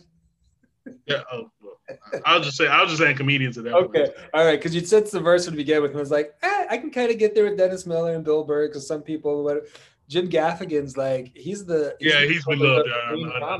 Yeah, yeah, so yeah, yeah. Okay, just uh, check. But uh, you know, actually, one of my favorite podcasts from back in the day. Uh, well, not really back in the day, but just a few years back, the Kevin Pollak uh, show. He had a game on there with his celebrities where he would play the Larry King game, where basically he would have the celebrities do a bad or decent. If they could do a decent Larry King impression, he'd have them do it. But if they do a bad one, it's even better because it's a bad Larry King impression. So basically, they have him. They have the guests hunch over like Larry King make a weird statement about their personal life, and then they uh, name out a town uh, or whatever. Like you know, Larry would have like guests call in. Yeah. So it'd be like, uh, my favorite one was actually uh, uh, Greg Proops from uh, Whose Line Is It Anyway? Because he just went off on a tangent. He's like doing Larry King. He's like, uh, Uh, tonight on Larry King, Robert Mugabe, dictator or misunderstood artist in an unpopular medium. and he, he kept going like, I remember when I invented gelato. Uh, I don't know if you ever seen a giraffe lick its undercarriage, but uh, he just kept going. He's like, uh, uh, uh, I remember growing up with uh, Sandy Koufax and Dick Drysdale and a bunch of other people I didn't grow up with. he said, uh, I've have I have several children, uh, several children, many of those names I cannot remember. One of them, I believe, his name is Zorro. funny, like you said, if you actually know, you actually know who, who Larry was and you watched his stuff. Like I, I remember because this was a crazy thing when he was first on CNN. Mm-hmm. He would have his his show broadcast on radio. Yeah. On CNN. So I remember multiple times driving somewhere with my grandpa. We're mm-hmm. listening to Larry King in in the cars. We're driving. We get home. He goes inside and turns on the TV, and we keep watching Larry King. and then since you mentioned him being on the radio, remember he's in the radio on Ghost in Ghostbusters. He had a cameo in Ghostbusters. Oh yeah, that's right. Yeah, yeah. And he was on the radio. Yeah. And uh and actually one thing uh we was talking about uh he rarely did like interviews with other people, but one thing he always said in terms of uh, his uh, style of interviewing, he said the uh, the key to being a great interviewer is to be a great listener. Yeah. Yeah. Well, and that and again, that goes right to what I was saying. Like, you know, the whole idea exactly, yeah. ask a question and get out of the way. Yeah. Uh, uh, apparently, over his uh, 25 years on uh, Larry King Live, he did uh, over 6,000 episodes, and they each averaged over a million viewers nightly. Now, this is actually a statement here uh, from Larry's official Twitter page upon his death. For 63 years, and across the platforms of radio, television, and digital media. Larry's many thousands of interviews, awards, and global acclaim stand as a testament to his unique and lasting talent as a broadcaster. Larry always viewed his interview subjects as the true stars of his program. Uh, he was, and that he himself was merely an unbiased conduit between the guest and the audience. Whether he was interviewing a US president, foreign leader, celebrity, scandal ridden personage, or an everyman, Larry liked to ask quick, direct, and uncomplicated questions. He believed that concise questions usually provided the best answers. And he was not wrong in that belief. No, not at all. Yeah. I mean, I, I, would, I want to say anybody who wants to have a, an interview type show. Yeah there's not anyone I can think of that would be a better role, role model for how to actually accomplish that in the interview setting than Larry King. And I actually watched his most recent show, Larry King Now. Man, it's, it was a great show too. So he's been doing that for he's been doing that for a couple years now. Yeah, since uh, CNN ended, pretty much. Yeah, and actually, I'll go ahead and finish that off with a personal Larry King story. Uh, uh, I, I think I may have mentioned this once before, but I actually met Larry King very briefly uh, it was actually uh, I was doing a, uh, a screening of uh, Mission Impossible Fallout for the website God Hates Geeks. I was covering it like as a pop culture thing, mm-hmm. and and when it was over, we all went to the bathroom. There was a big line going to the bathroom, and into the bathroom walks Larry King uh, in a little leather jacket, very small guy. But he comes in there like everybody's like, "Oh shit, Larry King!" Like, hey, Larry. I, even I was like, "Oh shit, Larry King," because he was like right in front of me. Like, hey, I just asked him point blank, hey, uh, what you think of the movie? Oh yeah, great movie, great, great, great stuff. Always enjoyed those movies. so, so that was my meeting with Larry King in a bathroom in Century City, at AMC, nonetheless. There you go. uh, but yeah, rest in peace, Larry King. So let's go ahead and move on. Another one that really hurt. Yeah, another one that really sucked. Cloris Leachman. Yeah, dude. Oh man. Cloris Leachman died at the age of 94 from natural causes. Uh, Cloris Leachman, of course, her career started uh, briefly after she competed in the 1946 Miss America pageant. 1946, bro. Dude. God. And of course, she'd been having such a long and uh, long and illustrious career, but her real breakthrough came in the 70s uh, when she was uh, cast as the landlady Phyllis on the Mary Tyler Moore show in the set uh, in the seventies, which actually ended up having her get her own spinoff show, uh, Phyllis, of course. Uh, she won two Emmys for her role on the Mary Tyler Moore show, and then won another Golden Globe for Best Actress on uh, when she did Phyllis. Uh, in terms of her film work, uh, she, of course, she was best known during that particular period for two movies. The Last Picture Show in 1971, for which she actually won the Academy Award for mm-hmm. Best Supporting Actress. And also, a big favorite of your mind, Young Frankenstein in 1974 as Frau Blucher. Now, just have to say, as Yeah. far as comedic Blucher! actresses, right? Because people always talk about why aren't there more comedic actresses, blah, blah, blah, blah, blah. Yeah, yeah. That's a whole nother discussion. What I can say is, whatever comedic actors or actresses are out there right now, Yeah. they owe a lot, a lot to Cloris Leachman because one of the absolute funniest women. And, and here's the thing too, because if you if you watch it her late, you watch her later work, just Yeah. it is like a grandma essentially. Everything from her cameo in The Office, which Yeah. is freaking hilarious, where she's playing a love interest to Jack Black. to Yeah, yeah, yeah, yeah. playing grandma in Bad Santa. Yeah, she was the grandma best. the woman was an absolute tour de force. H- Great comedic timing, hilarious through and through. And my my one indulgence would be I, I worked on a, a film she was in, um, and I think it would have been about 2014. No, it might have been 2012. Um, and she was playing uh, uh, playing a grandmother in it and the whole thing. But anyway, she um, she was on set, and I was shooting the electronic press kit, so I got to interview her. And a nicer, funnier person off off screen I, I couldn't think of. And uh, probably my favorite thing about it was two, twofold. So she leaves after the interview, and my friend who was a PA who was assigned to her came up to me afterwards and said, "Do you know? Do you know Cloris Leachman just called you a little shit?" nice. Like, what? Yeah, I remember, yeah, I remember you told me that. Yeah, Yeah. she goes, she goes, yeah. She said, "Could you believe this little shit?" I walked in there, and this was one of the easiest interviews, and blah blah. blah. She was basically, it, it was her being extremely kind and nice because it was a professional experience for her to be able to do this interview, but she was still Yeah. calling me a little shit because that's what I was at that point in the business, I, and I'm, you know, absolute nobody, first real job kind of a thing. Um, and then to top it off, when she was leaving set, she's sitting in the front seat of of her car driving away, and she she's flipping everybody off as she leaves, saying goodbye, everyone. Great, great, great show. Good luck. Good luck. picture. So and actually, my first, yeah, my first that was like an Oscar. Like Cloris Leachman even noticing that I existed, like that was freaking phenomenal. That yeah, it's dope. And also, uh, uh, actually, I would like to apologize to the uh, people listening right now. They're doing construction on my house right now, uh, Oh, so if you hear a lot of loud, yeah, uh, good, good. If you, uh, so I say if you do hear some kind of banging or whatever outside, they're doing that. So let's go ahead and continue. Uh, I was gonna say real, real quick. My first knowledge of Miss Cloris Leachman was actually she was the granny in the Beverly Hillbillies movie. Oh yeah, That that's was I forgot about that. yeah, she was she was granny in that shit, and she was fucking hilarious. Now, uh, my, my favorite line of hers in that movie is like, uh, it's her and uh, the girl that played Ellie Mae, and she's like spitting out a window or some shit like, like that, and she's like, "Girl, don't be don't you be spitting out no damn window like that. Wait till it stops."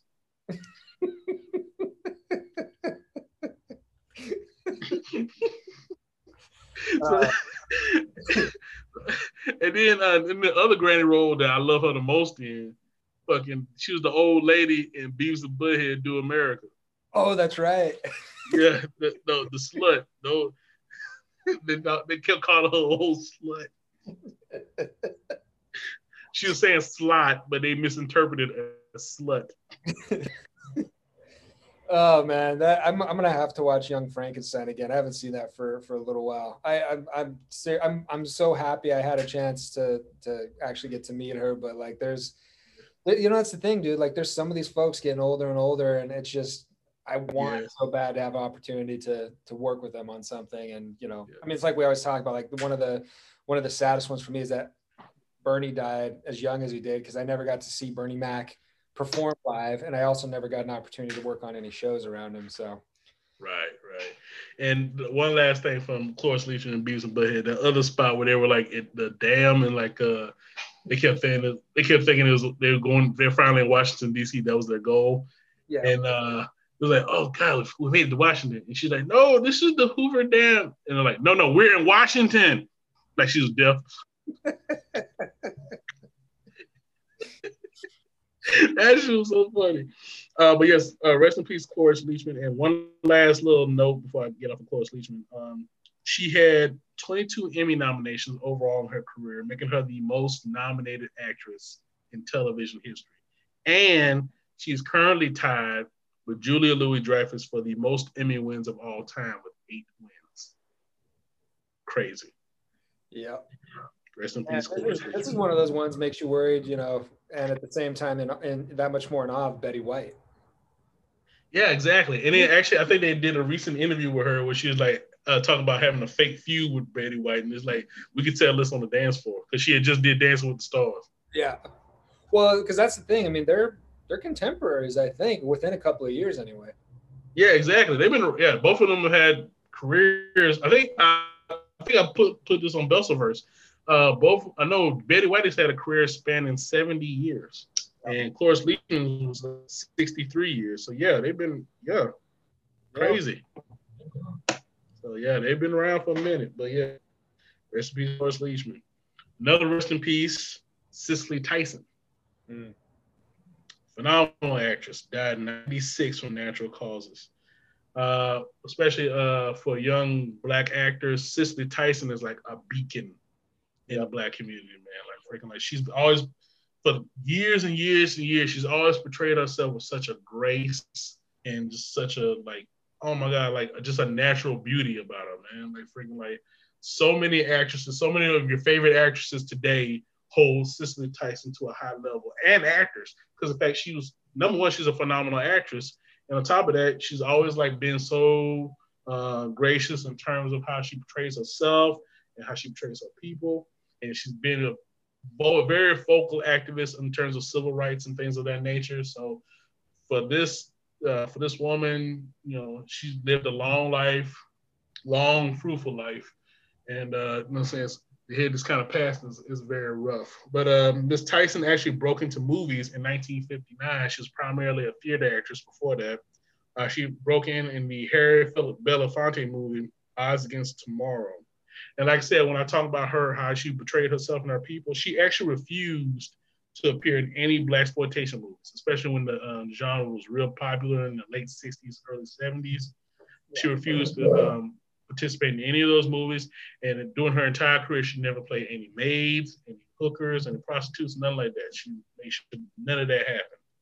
Uh, in fact, she actually stayed out of film for a couple years until 1972, when she did the movie Sounder, for which she actually got the uh, Academy Award nomination for Best Actress. Well, for, I'm gonna say like maybe for uh, for younger listeners might not necessarily know uh, Miss Tyson, it's it probably the, the only equivalent I could think of would be Sidney Poitier, Yes. That'd which be- everybody, I mean, everybody should know that by now, right? So that Yeah, that's always exactly. good. It's a good corollary, I think. You know, she she was to uh, to, to young black, well, to, to black actresses in general, what Sidney Poitier is, should be and is to you know black actors. I mean, it's just uh, like you said, a beacon. Yeah, just the early, that's that early light, that symbol of dignity. I, I agree with that actually. Well, and the Now, thing to keep in mind too is kind of crazy, right? Because I mean, we we always have that that bias of like what we've experienced and kind of where we're at. mhm. Like I don't, because you and I've talked about it before. We like usually around award season when you get into kind of you know uh, the the if the black film of the year was was nominated or something, and you and I keep going. It's like, well, why is it just the one black film? Why aren't there more black films? Different stuff like that. If you Yeah. sit back and you look at and can really understand the history of Hollywood, and honestly, like you want to talk about like racism and racist stuff, it has been historically one of the most racist industries, and a lot of it goes to foreign sales. And we can go down a rabbit hole on it, but Yeah. to really appreciate someone like Miss Tyson and understanding the amount of just bullshit, for lack of a better term, that she had to go through. And then, like you said, maintaining and like she never played a maid, she never played a prostitute, like being so choosy in her roles and still maintaining a career. Yeah.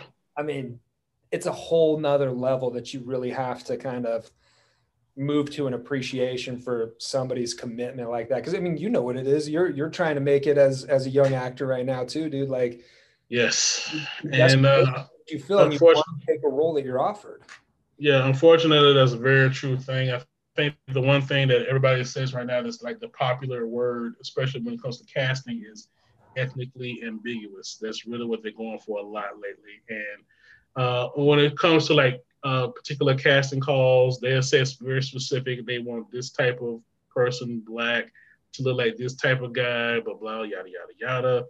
Uh, and then like when you get on set, uh, especially if you're a bigger guy, they just want you to be scary and intimidating and all this other stuff. Like I can be funny, like yeah, yeah, that's cool, but like I want you to be real scary, like you know, do this or that kind of shit. Because that's the idea of what black people are like. And unfortunately, I still we still deal with that now, and it sucks. But It's also a big guy thing too, because the handful of roles I had when I was uh, performing, it was always be a big scary guy. So you you're kind of doubly screwed, my friend.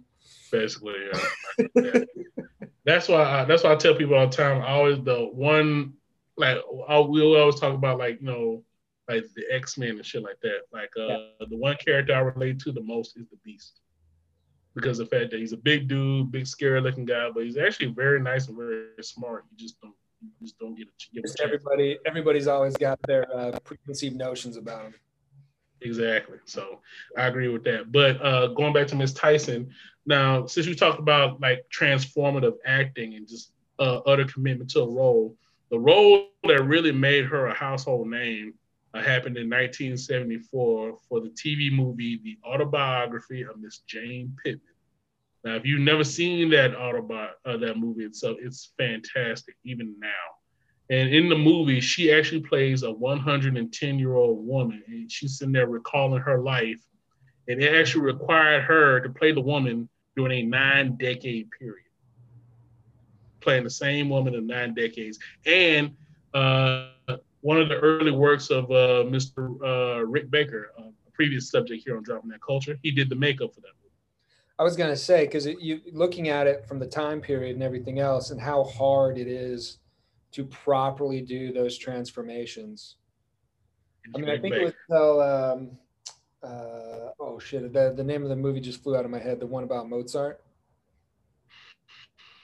Amadeus. Amadeus. It was an Amadeus was probably the first major film that uh, I would say had any real notoriety to it, where they managed to successfully, without any real issues, have an aging process all the way up into I think he was supposed to be in his 80s, where it, it didn't look campy at all. But when you watch what Rick Baker did with, Oh, with Tyson, it definitely the forerunner of, of, of Amadeus for actually being able to successfully do that multiple year transformation without it looking cheesy or overly prosthetic. Yeah, and like I said, she had a long, fruitful career. Uh, even after Jane Pittman, she actually won two Emmys for Miss Jane Pittman. She also won Tonys for her work on Broadway. Uh, she's had a basically maintained a steady career. In later years, she kind of strayed away a little bit, but in recent years, Tyler Perry has kind of given her a new life because he puts her in. Try we try to put her in as many movies he as he can. I think she's like in Diary of a Mad Black Woman and a couple of the other Madea movies. But yeah, she yeah she had a new little profile here younger viewers because of Tyler Perry movies. And like I said, she that's pretty much I think the last couple things she did before she passed away. So Yeah. uh, may she rest in peace, Miss Cicely Tyson. Another one that really hits uh, kids of this generation, especially you and me, Dustin Diamond. Yeah. Yeah. Screech from Saved by the Bell passed away at the age of 44 from cancer. And the weird part about uh, weird part about it is I think he just got his cancer diagnosis just like within the last few I think months. Is like within the last few months, and yeah, he passed away. Like, eesh. Sorry, it was a dog. yeah, yeah, yeah. I, I figured as much. That that wasn't there wasn't a comment on uh, on Dustin Diamond. No, not at all. No, it's just a just just, just a dog. I mean- yeah. You know, it's one of those ones. It's it sucks all the way around, and uh, you know, dealing with some family members that have had it. There's a there's a lot of plus and minus to looking at in terms of how long before you get your diagnosis before uh, the inevitable happens. But either way, it just it sucks for him. It sucks for his family, and definitely a definitely a bummer. And with the new Saved by the Bell, I mean that seals the deal. There's no way he's coming back for any cameos. Exactly. And speaking of which, like I said, his signature role, as everybody knows, will be Samuel Screech Powers on Saved by the Bell. Uh, the character first debuted on Good Morning Miss Bliss. Uh, Dustin apparently was just 11 years old when he first got the part. He beat over 5,000 other kids to get it. Uh, of course, Saved by the Bell aired from 1989 to 1993, and it had a couple spin-offs, Saved by the Bell, The College Years, and Saved by the Bell, The New Class, with Dustin Diamond in both of those. And like I said, they launched the uh, sequel on Peacock here with most of the original cast, like Elizabeth Berkley, um, Mario Lopez, Tiffany, Tiffany Thiessen, and uh, Mark Paul Gosselaar. Uh, so, and then the big notable exclusion was uh, Screech, uh, Dustin Diamond. They, I think that they, I think they also brought back uh, what's her name, uh, Lark Voorhees, Lisa Turtle. They brought her back too. I think for like a brief thing, but they didn't bring back uh, Dustin. And yeah, like you said, this seals the deal. Yeah, so. Uh, Well, I mean, that too, you know, that's a lot of you know child actors. It's just rough for them afterwards, and you know, there was Yeah. always uh, always stuff about challenges working with him in the later years. So yeah. Yeah. it was a shame all the way around. Yeah, I don't want to speak ill of the dead, but yeah, he did have some troubles in his later years. Um, but uh, like I said, rest in peace, Dustin Diamond. Uh, going on, another favorite of mine, uh, and quiet favorite too, Hal Holbrook Yeah, died at age of 95. Uh, for a lot of people don't know, he is best known for his role as Mark Twain, which he portrayed for decades in a solo show called Mark Twain Tonight, which he directed himself. They actually won the uh, Tony for it in 1966. And the show went back to Broadway in 1977 and 2005.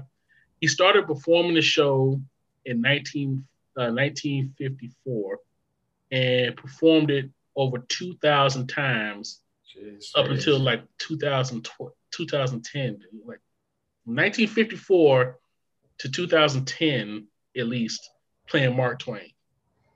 dude, and you've done you've done plays, right? So what? You've done plays, haven't you? Yes, I have. Dude, that's the thing that always killed me with a play, and that's why I eventually gravitated towards film. Doing the same thing over and keeping it fresh and entertaining. hmm can't imagine doing it 2000 times plus for that many years like oh my god dude that's a whole nother level of performer Yes, sir.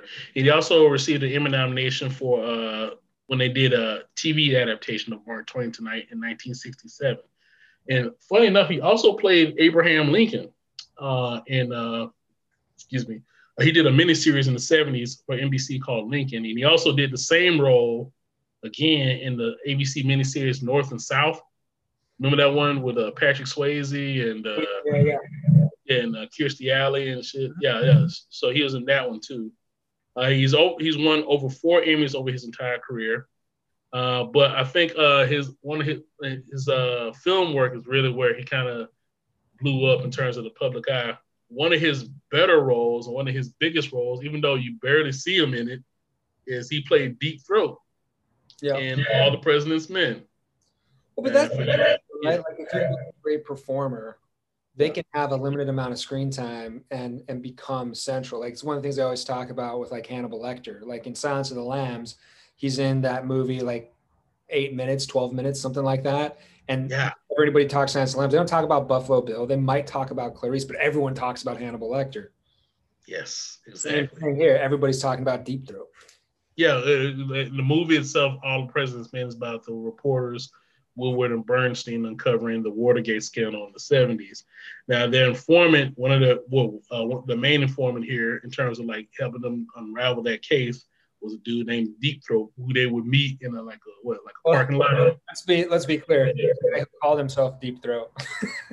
that Oh, yeah. given, Okay, given- yeah, yeah, yeah. But it's, in this particular case, he was an informant for these two reporters. But like they met him in like a parking lot structure, like under his like terms or whatever. And he was giving them all this information vaguely. But but the one phrase that really stuck out in his performance was "follow the money." Yeah, but real quick before we move on, Yeah. this is something I've never heard anybody discuss, and it just bears a moment of reflection. So this is all true story.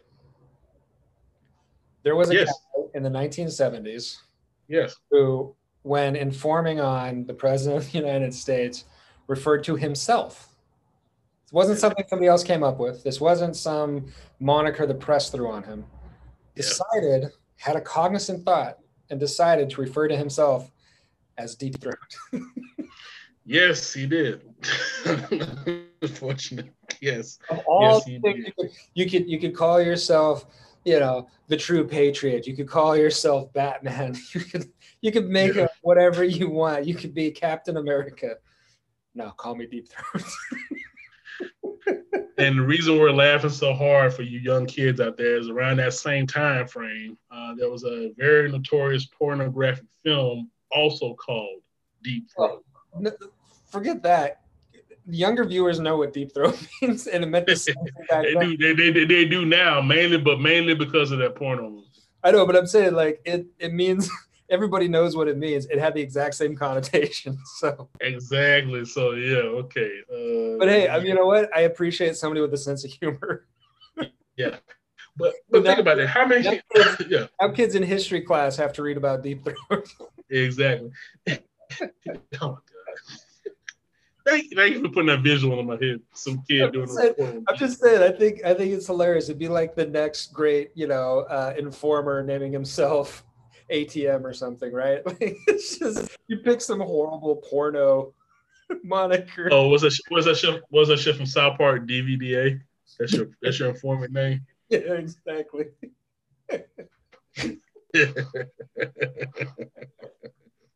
All right. My, my, what's my informant name? The Alabama Will or Wheelbarrow, some shit like that. The dirty. All right, let, us get let's get back to let's get back to um, Hall, bro. But think about it, like in terms of like how iconic an image was. How many TV shows and movies have you seen where they do a deep throat parody? All of them.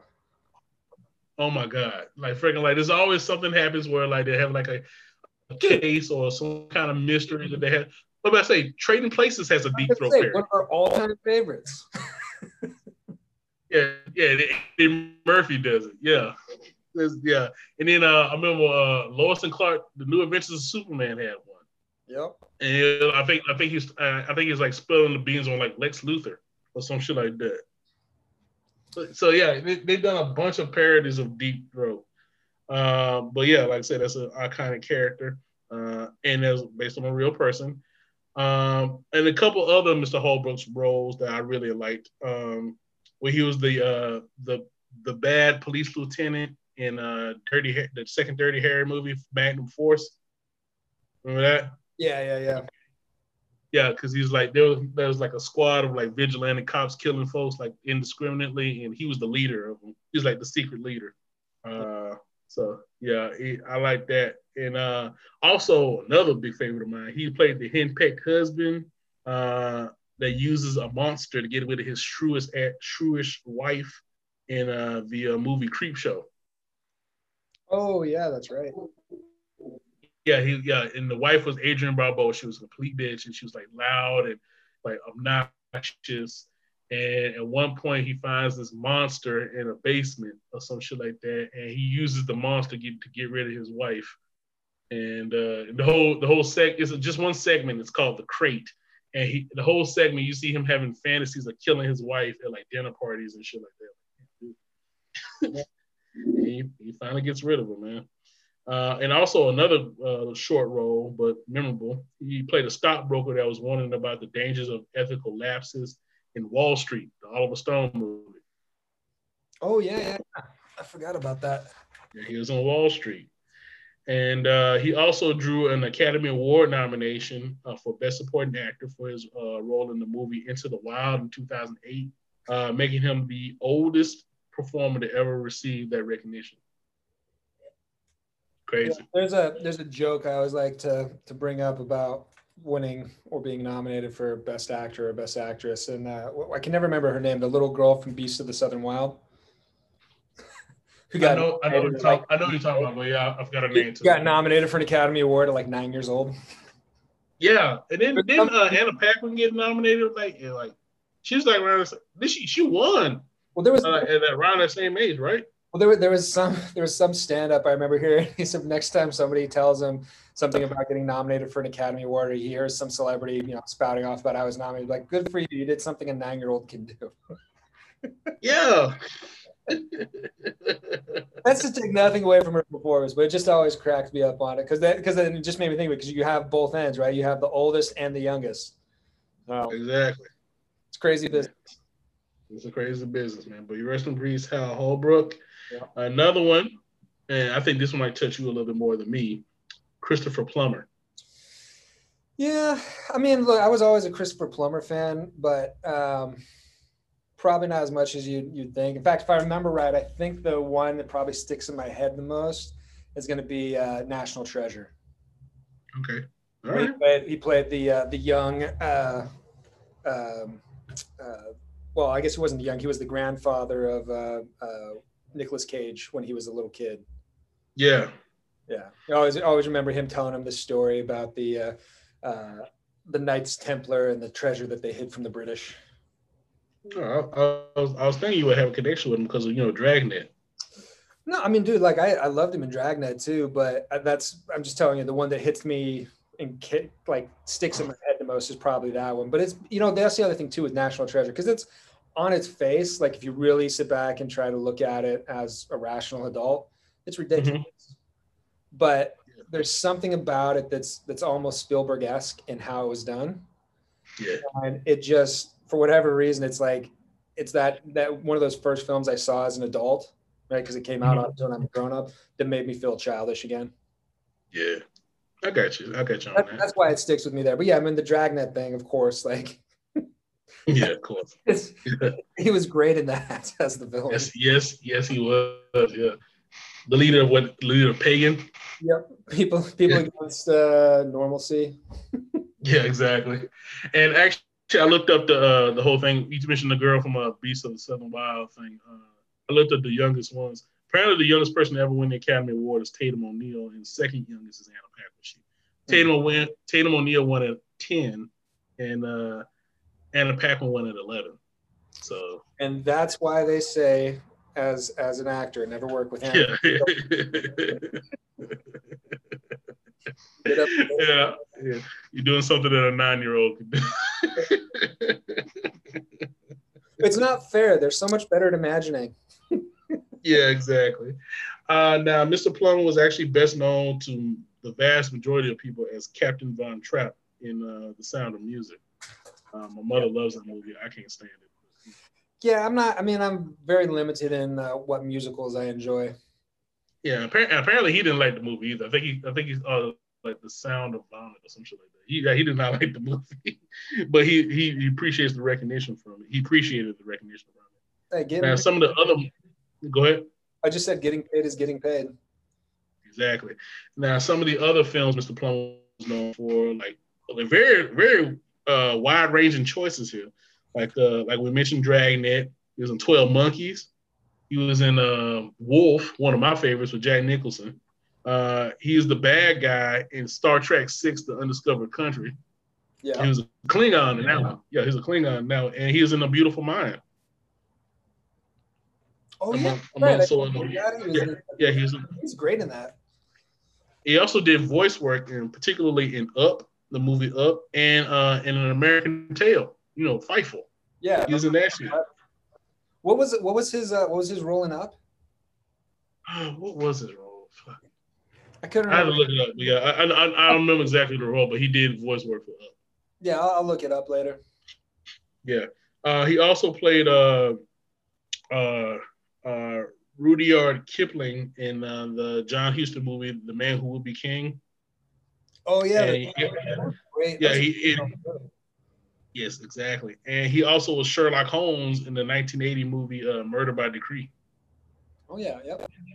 Yeah, and most recently, he uh, did uh, movies like uh, he played uh, Mike Wallace in The Insider, the Michael Mann movie. Yeah, actually, that was you know what? Now that I think about, it, that's probably number two for me in terms of what I think about with him. That that's a great film. If you've never seen it, watch Yeah. it. Great thriller, and again, based on a true story. Yeah. And the most recent thing I've seen him in, and I thought he was great in this shit too, Knives Out, the uh, the Who Done It movie. Oh, I haven't seen that one yet. It's great. Uh, he is the patriarch of this family. He gets killed, and all these people are like trying to figure out what to do with his money. But at the same time, they're trying to figure out who killed him. It's great cast. It's like Michael Shannon, Jamie Yeah. Lee Curtis, Don Johnson, Chris Evans is in it. Uh, oh yeah, and then the main cop who's like the detective is like fucking Daniel Craig. Uh, so yeah, great cast. Uh, definitely check it out, man, if you get a chance. For sure. And he also, uh, Mr. Plummer also uh, won the Academy Award in 2012 for the movie The Beginners, making him the oldest actor to ever win the Academy Award for Best Supporting Actor. Yeah. And uh, actually, uh, he has a family connection to one of my favorite movies. Uh, his daughter, Amanda Plummer, is fucking Honey Bunny in Pulp Fiction. Oh, that's right. That's his daughter. Dude, I forgot all about that. Any of you motherfuckers move, and I'll execute every motherfucking last one of you. Yeah, that's his daughter. No, that's great. Yeah. Yeah. All right. So rest in peace, uh, Christopher Plummer. Last one of the rest in peace, and then I'm done with that shit. Is uh Leon Spinks. Great boxing about boxing earlier. Died at the age of 67 from prostate cancer.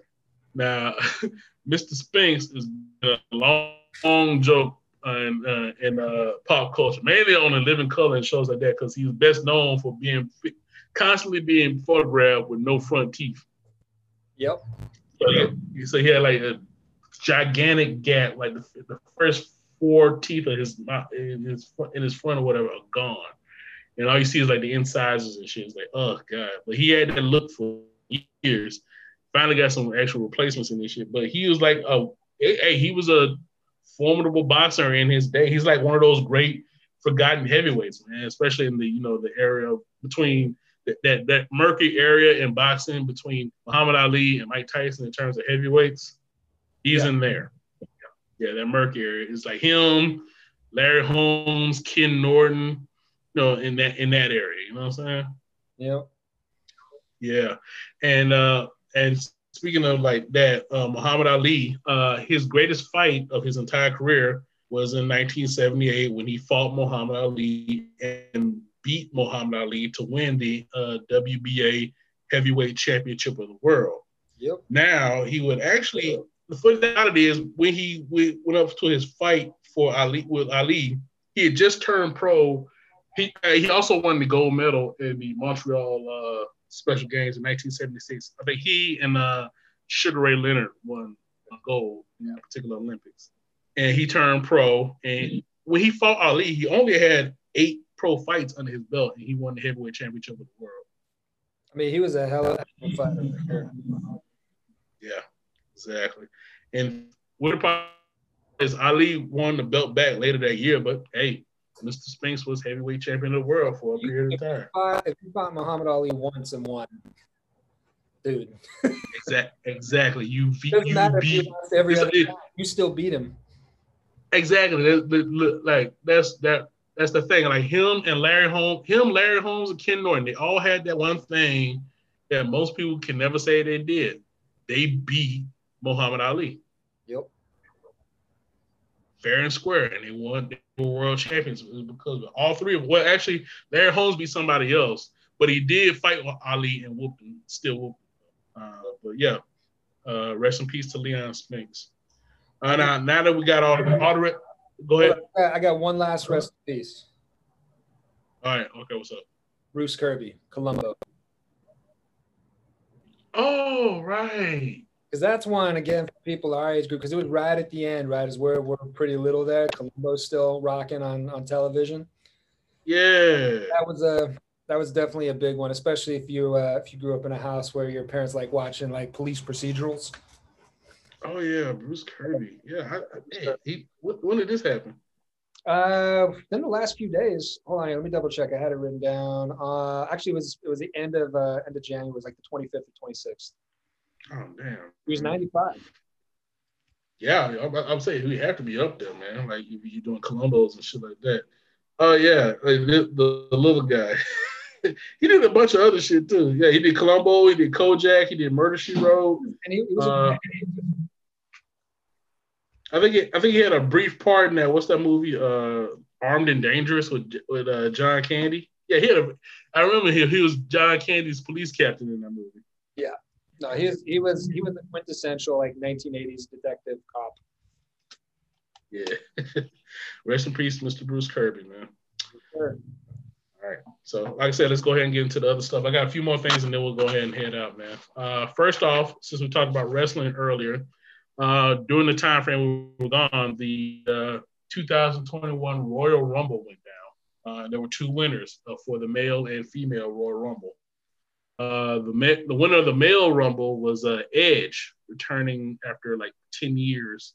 well, he actually returned last year at the Royal, Royal Rumble last year and uh, came back again. Now he's won the Rumble. He has a match at WrestleMania.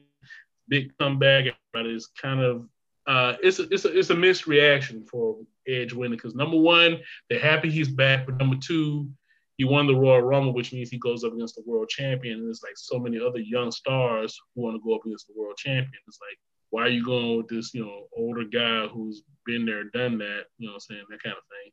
But Edge is still a name, obviously. So I'm, I'm thinking that's the way they're going with it. Uh, but the real news is the winner of the female Royal Rumble, Bianca Belair. Uh, this actually makes her, which funny enough is actually the day right before Black History Month started. She's the first Black woman to ever win the Royal Rumble.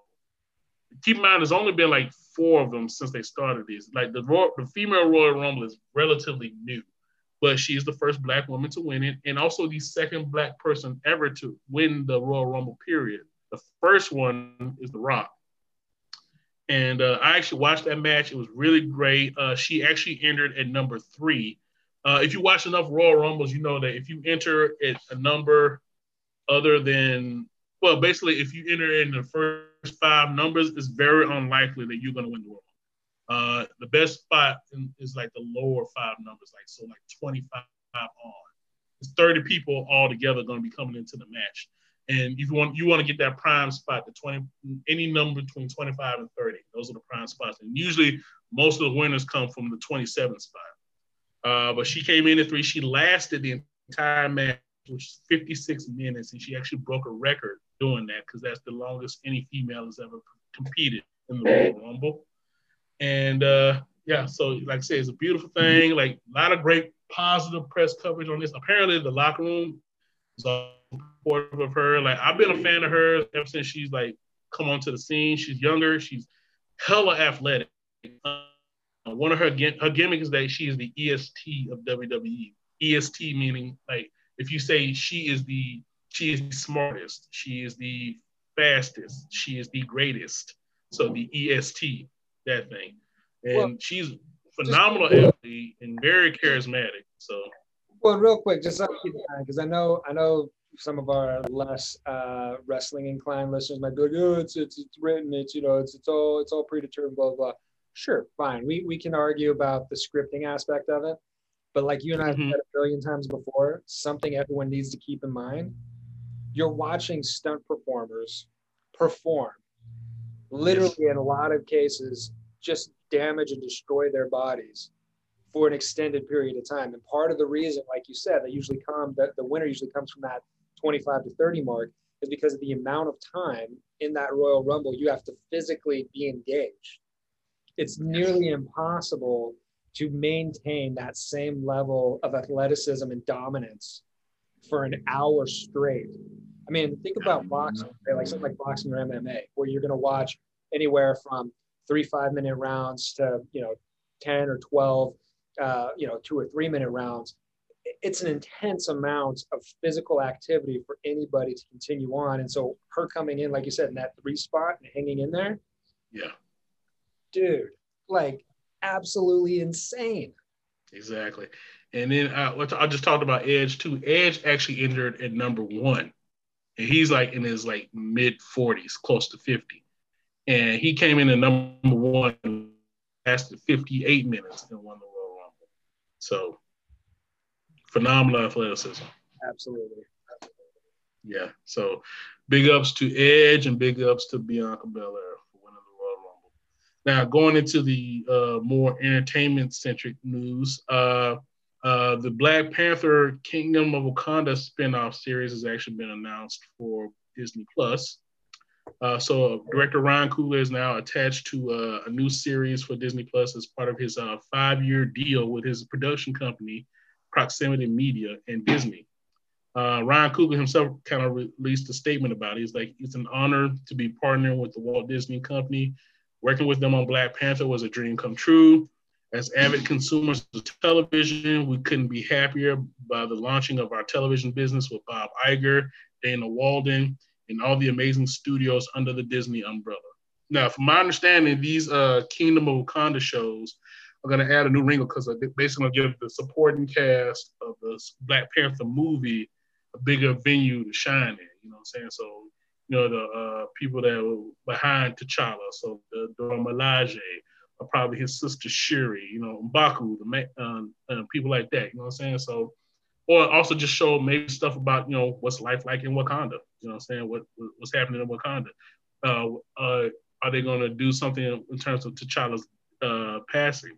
Uh, that's the big thing too. Like how it, what's going to happen in Wakanda now that T'Challa has passed away? That's the big question on everybody's mind. But uh, I'm excited for it. I'm looking forward to it. I'm thinking I'm, it's Ryan Coogler. I know, I know he's going to knock it out knock it out the park. So I have no, I'm very confident in his abilities. You know what I'm saying?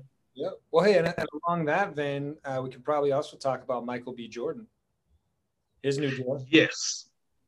Yes. Uh, so there is, uh, well, one thing, I've, there's a couple rumors I've heard of Michael B. Jordan. Number one, uh, I've heard that number one, he is coming back for Black Panther 2. And another rumor I'm hearing is that uh, because of the passing of T'Challa, a lot of people are speculating that they're going to somehow resuscitate Killmonger because they never actually showed Killmonger dying in Black Panther. He fell over, but it doesn't necessarily mean he's dead. You know what I'm saying? Yeah. And uh, they're thinking he, they're going to try to resuscitate uh, Killmonger, maybe try to rehabilitate him, and maybe have him be the new Black Panther. Well, that's, what, that's one rumor I'm heard.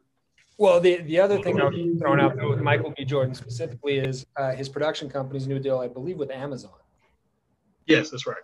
So, so there's that one as well. So on his front, because you know it's not bad considering uh, we all watched, you know, poor little Wallace get murdered in the towers. if you're, yes, I know, I was saying like of, of the Wire, um, which he went, yeah, I, I was gonna say that too because he went all the way from Wallace. That's the first thing I ever saw him in too was Wallace on the Wire. Yeah. And that, and that, yeah, the way they killed off Wallace fucked me up too. I was like, that's fucked up. Well, and of everybody, I mean, when you watch that show, right?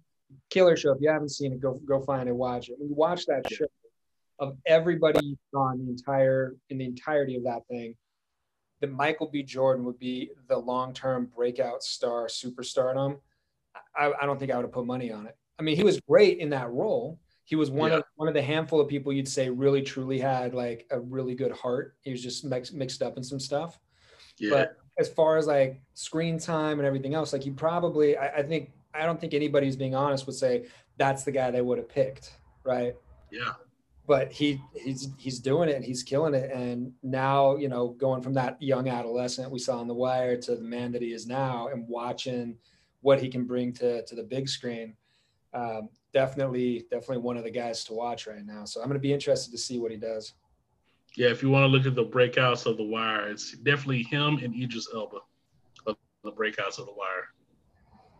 And not not not not to, not to uh, shit on any of the other people that did the wire, because in fact a lot of the other people went on to have or still are having great careers. I believe uh, the dude that played uh, I forgot that one older cop name. He was in John Wick, and also in the uh, Five Bloods uh, the dude Wendell Pierce, uh, who played, uh, I believe his name was Bump. Uh, he's gonna be playing BB King. Uh, I did a, I did a movie with the dude that played Avon Barksdale, Wood Harris, who's hella nice by the way. So yeah, they're all doing great stuff, man. So, but yeah, like Michael B. Jordan definitely became the the guy in terms of breaking out, especially of the younger the younger cast that was on that show is definitely Michael B. Jordan. Yeah. Uh, so yeah, we're also all respecting him. Now, uh, I think we kind of touched on this before uh, before the break that we had or whatever, but I'll go ahead and reiterate it real quick. Uh, Zack Snyder confirming that Justice League, the Snyder Cut of Justice League that comes out next month, will be a four-hour movie as opposed to a miniseries. All right. Yeah, so the fabled and long hyped, and I'm saying that right now, long hyped Snyder Cut comes out next month actually on HBO Max. Now, Snyder himself doesn't classify this movie as a miniseries, uh, but he said it would be available in four parts, lasting an hour each. It was unclear. Uh, he actually announced this back in August at the Disney FanDome. Now, it was unclear if Disney Max had planned on releasing the Snyder Cut all at once, or if it was going to be in a kind of a staggered format, kind of similar to how Disney Plus uh, dropped shows like The Mandalorian. However, in this past December, Snyder himself said uh, his version of uh, Justice League is going to be carrying an R rating. Uh, he, he, this is actually a quote from him. Uh, here's a one piece of information nobody knows. The movie is insane and so epic. It's probably rated R. That's one thing I think will happen. That it will be an R-rated version for sure. We haven't gone to the MPAA yet, but that's my gut. So R-rated, four-hour movie. You know what's still crazy though when you talk about R ratings in superhero films? I, am still shocked, and I think it's probably because they cut out some of the CGI blood and things that they could have done. Uh, was the fact that The Dark Knight avoided an R rating. Yeah.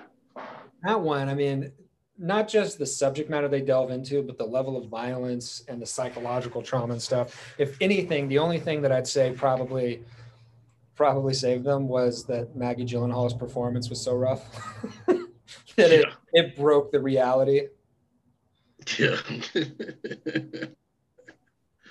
uh, that's the only. It's the only thing about that entire film that, that I don't love. It, it's too bad they couldn't have kept Katie Holmes, and she's not like my my top tier performer, but I, I feel like it would have done better for the Dark Knight. But for con, for the sake of continuity.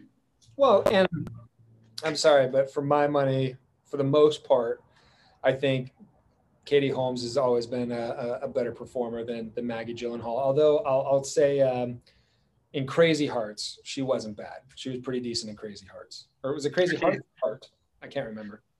I, I, I, remember the movie that she actually dropped out of uh, The Dark Knight to do, fucking Mad Money with Queen Latifah. Yep. Yep yeah, and she and she her, her career really recovered since then. yeah. Yeah, so bad choice, Katie. Sorry. Yep. That and the Tom Cruise thing, those are two bad choices. Well, that was that was probably part of what was screwing her up was was dealing with the fallout from that. So can only imagine how rough that had to be. Exactly. Uh, I got two more pieces of uh, information here, and then we'll go ahead and uh, call it a wrap. Uh, last, uh, last one of the last two is uh, Law and Order: Organized Crime is going to be debuting with a crossover with Law and Order SVU uh, in April, and it's going to be reuniting uh, Benson and Stabler. Yep.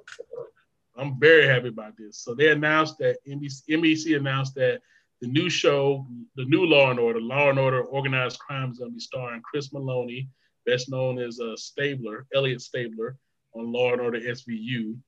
Uh, it's going to be debuting in a crossover with SVU on April 1st. Now, this is going to be a two hour event. It's going to begin with a new episode of SVU. And it's going to go into the debut of organized crime. So it's going to start at like nine and then go into the new show at 10. Now, this crossover, like I said, is going to be reuniting Chris Meloni and Mariska Hargitay on screen for the first time ever since uh, Chris Meloni left uh, SVU in 2011. Dang, I didn't realize it was that long ago. 10 years ago damn, it seems just like yesterday, but yeah, it was 10 years ago. But yeah, so uh, favorite role of his though is still that uh, small part that he had in um, Fear and Loathing in Las Vegas when he plays the uh, the uh, angry gay hotel clerk. Yeah, that's a great one too. But like uh, my favorite current role of Chris Meloni, uh, Harley Quinn. He's Commissioner Gordon. Oh, that's I forgot about that. He does the, the VO in that. Yeah, he's Commissioner Gordon, and he is fucking nuts as Commissioner Gordon, man. Dude, you remember you remember that part in Fear and Loathing, right? Yeah, I do. I know. I know the exact part you're talking about. It's just like I'm talking about uh, my my personal favorite of Chris Meloni. No, no, I and got. Then of course, what what happened? Go ahead. No, I said I got you. I, I get it. Like I, I know I know what you're talking about in that one. Like that's great. I just because there's something about for me, I always kind of have a have a tendency to divorce VO from on camera. So it's like we can talk about like Mark Hamill, right? And like VO, hands down, it's the Joker, right? Yeah, yeah. That's his greatest VO role ever. But you're gonna talk about Mark Hamill, he's Luke Skywalker. Exactly. Right. So it's like it's the it's the two for me. So for even though he is uh Stabler, and I probably saw him more as Stabler than anything else, whenever I think about him as an actor, I always go straight to him doing um uh, doing that hotel clerk in Fear and Loathing because it's it's so funny and he's so bitchy and he's so angry. He just it's a great performance. It's a it's one of those little ones, right? He's in there for maybe two minutes of the whole film, but it's so freaking great. And then You- and yeah. you go, yo, of course, Commissioner Gordon, like he kills it. Yeah. And I was gonna say we're both missing one that is hilarious from him. Well, two of them really, but one in particular. Uh, him as Gene in Wet Hot American Summer. Oh, that's right. Gene the cook in Wet Hot American Summer is Chris Meloni. Where he's like, I uh, would never. I know a lot of people, and I've found it almost exclusively in California when I when I moved out here. A lot of people are nuts for that film. It was never really one of my tops. That's probably why I forget it. But he he was good. That was a good role for him. yeah, he was great though. I love that movie, man. Like freaking like he was like talking to the can of it was the can of corn or can of beans or something like that, and it was voiced by H. Jon Benjamin, the dude that does Archer. Yep. Yeah, and he's like he kept having these weird ass conversations. He would like bring up stuff like uh he likes uh smear mud on his ass, and he owns he owns a bottle of dick cream, Yep. and, and like he likes to fondle sweaters and uh hump the refrigerator. Just these weird quirks. And then I think he has like a speech towards the end where he like busts out and says all those quirks in front of a group of kids. He's Yep. like, uh, uh, I'm Gene. I hope you had a great summer here. I'm gonna go uh, hump the fridge. I'm like, what'd you say? Said I'm gonna go hump the fridge. He just feels proud to say it like, yeah. I also uh, own a bottle of dick cream. I like to fondle my sweaters and smear on my ass." I bet you guys are thinking right now, this guy's a weirdo. He's outcast. like, uh, I mean, that's possible. Pretty true, you know. But you know what I'm saying? I, he, he goes to this thing. I'm not gonna uh, deny myself about myself, and I'm proud of who I am. He starts crying. He's like, "Look at me, mom! I'm finally okay." and the kids are like clapping for him and shit because he's having this moment. And he's like, "Now, if you excuse me, I got some unfinished business to attend to. Somebody brings out a fridge. He starts opening it in front of the kids. Jeez. it's great. And then he was uh I forgot the dude's name. Uh but he was like the fucked up southern dude in, in uh, Harold and Kumar Oh yeah, yeah, yeah. with all the stuff on his face, like all the uh zits and shit. Like I forgot his name, but yeah, he was all weirded out and shit. Yeah, That was him too, man. yeah, Chris Meloni, great actor, man. Uh, but uh, going back to the show real quick. So the new show is going to have Stabler returning to uh, basically to the NYPD to battle organized crime after a devastating personal loss. So Stabler's going to be aiming to rebuild his uh, life as part of this new elite task force that's going to be taking apart the city's most powerful crime syndicates one by one. You know what I'm saying? So uh, they didn't really. That I think, um, if I recall, it was an episode where they had got like a little girl or some shit like that on SVU, and she turned violent, and she was gonna. They they they spent the whole episode trying to save her, but then like uh, she's like confronts the person that was like tormenting her, and she has a gun, and it actually puts the station in danger, and he is forced to kill her because she's about to kill somebody else. Yeah. And that's kind of what caused him to leave SVU. And then they kind of announced off screen that yeah, Stabler left. He just yeah, he just kind of left. And it was, it was yeah, it was a real messed up thing, man. But uh, I'm happy to see him back because like I haven't really watched SVU honestly since Stabler left, Yeah. and it's still like it's TV's longest running drama right now. So You know, and that was like yeah, he left in this like 12th season, so that's how long the show's been going on. That's like 22 seasons. You know, just as you were talking about Wet Hot American Summer, it just reminded me. I was watching uh, Heavyweights last night. Did you ever watch that? Hell yeah. Ben, You know ben, what? I ben realized- Stiller pretty much plays. Yeah, Ben Stiller pretty much plays the same character in every movie. Well, you know who I realized was in it that I didn't realize had a small cameo role? Who? Peter Berg. Oh yeah, he is in it. He plays the chef, and after uh, I can never remember the kid's name. The kid who played Josh was Goldberg in the Mighty Ducks movies. After Yeah, that yeah, that kid is all fucked up. Yeah, I was gonna say that kid is all fucked up now. Pe- Peter Berg sitting there smoking a cigarette while the kids are getting food in line. He goes, "Him, yeah, well, uh, Josh, yeah, well, uh, he's uh, well, he's dead."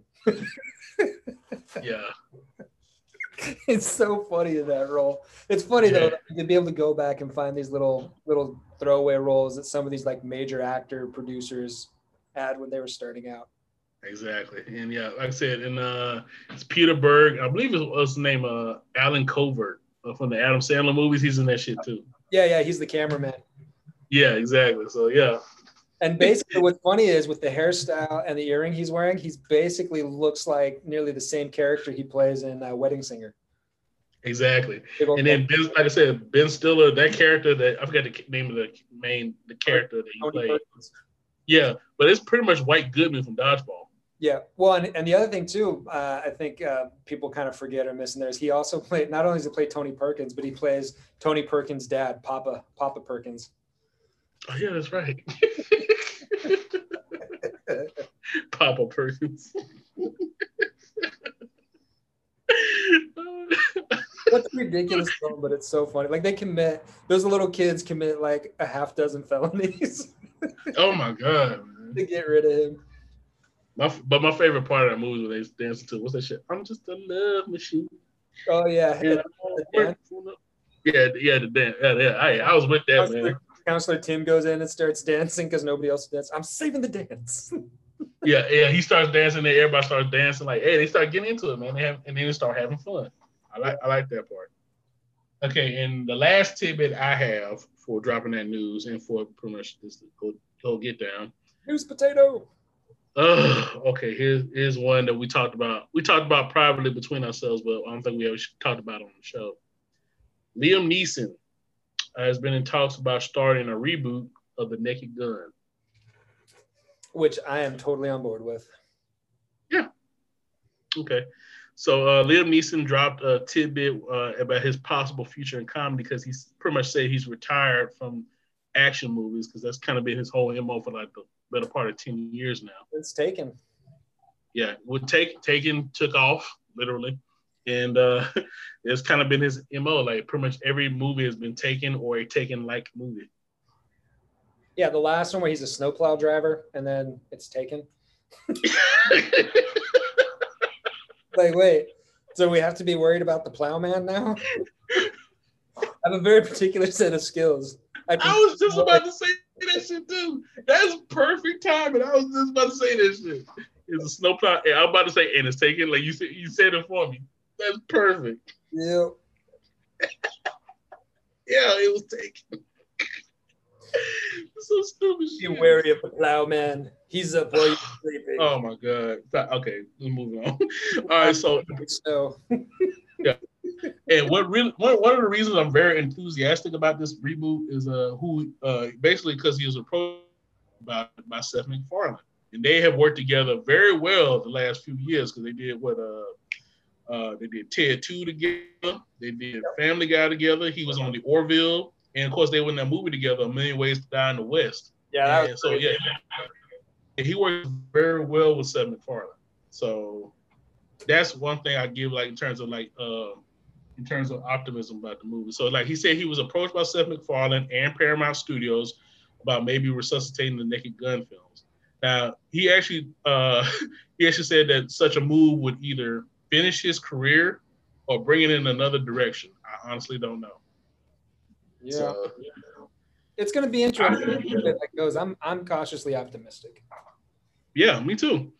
Now MacFarlane himself said, uh, this is what he said in terms of like uh, Liam Neeson doing a Naked Gun like movie. He said generally with dr- dramatic actors, they kind of like to, uh, I, I, they kind of like to do the idea of coming in and doing the comedy to show that they can do comedy. Liam is great with comedy. I don't know whether you've uh, seen his uh, Ricky Gervais sketch. Uh, Liam is awesome. Uh, my dream is, is at some point to do an entire movie with Liam where he does a Leslie Nielsen Naked Gun kind of thing because he's so good at playing against the comedy and therefore he's hilarious. He just really knows what he's doing. Well, I, did you ever watch that interview with Gene Wilder and um, and Conan O'Brien? Uh, no. Gene Wilder was pointing out, talking about what they figured out doing comedy for all those years. And he said, you know, it took us a while to get there, but he said, we finally figured out the secret to comedy is being serious.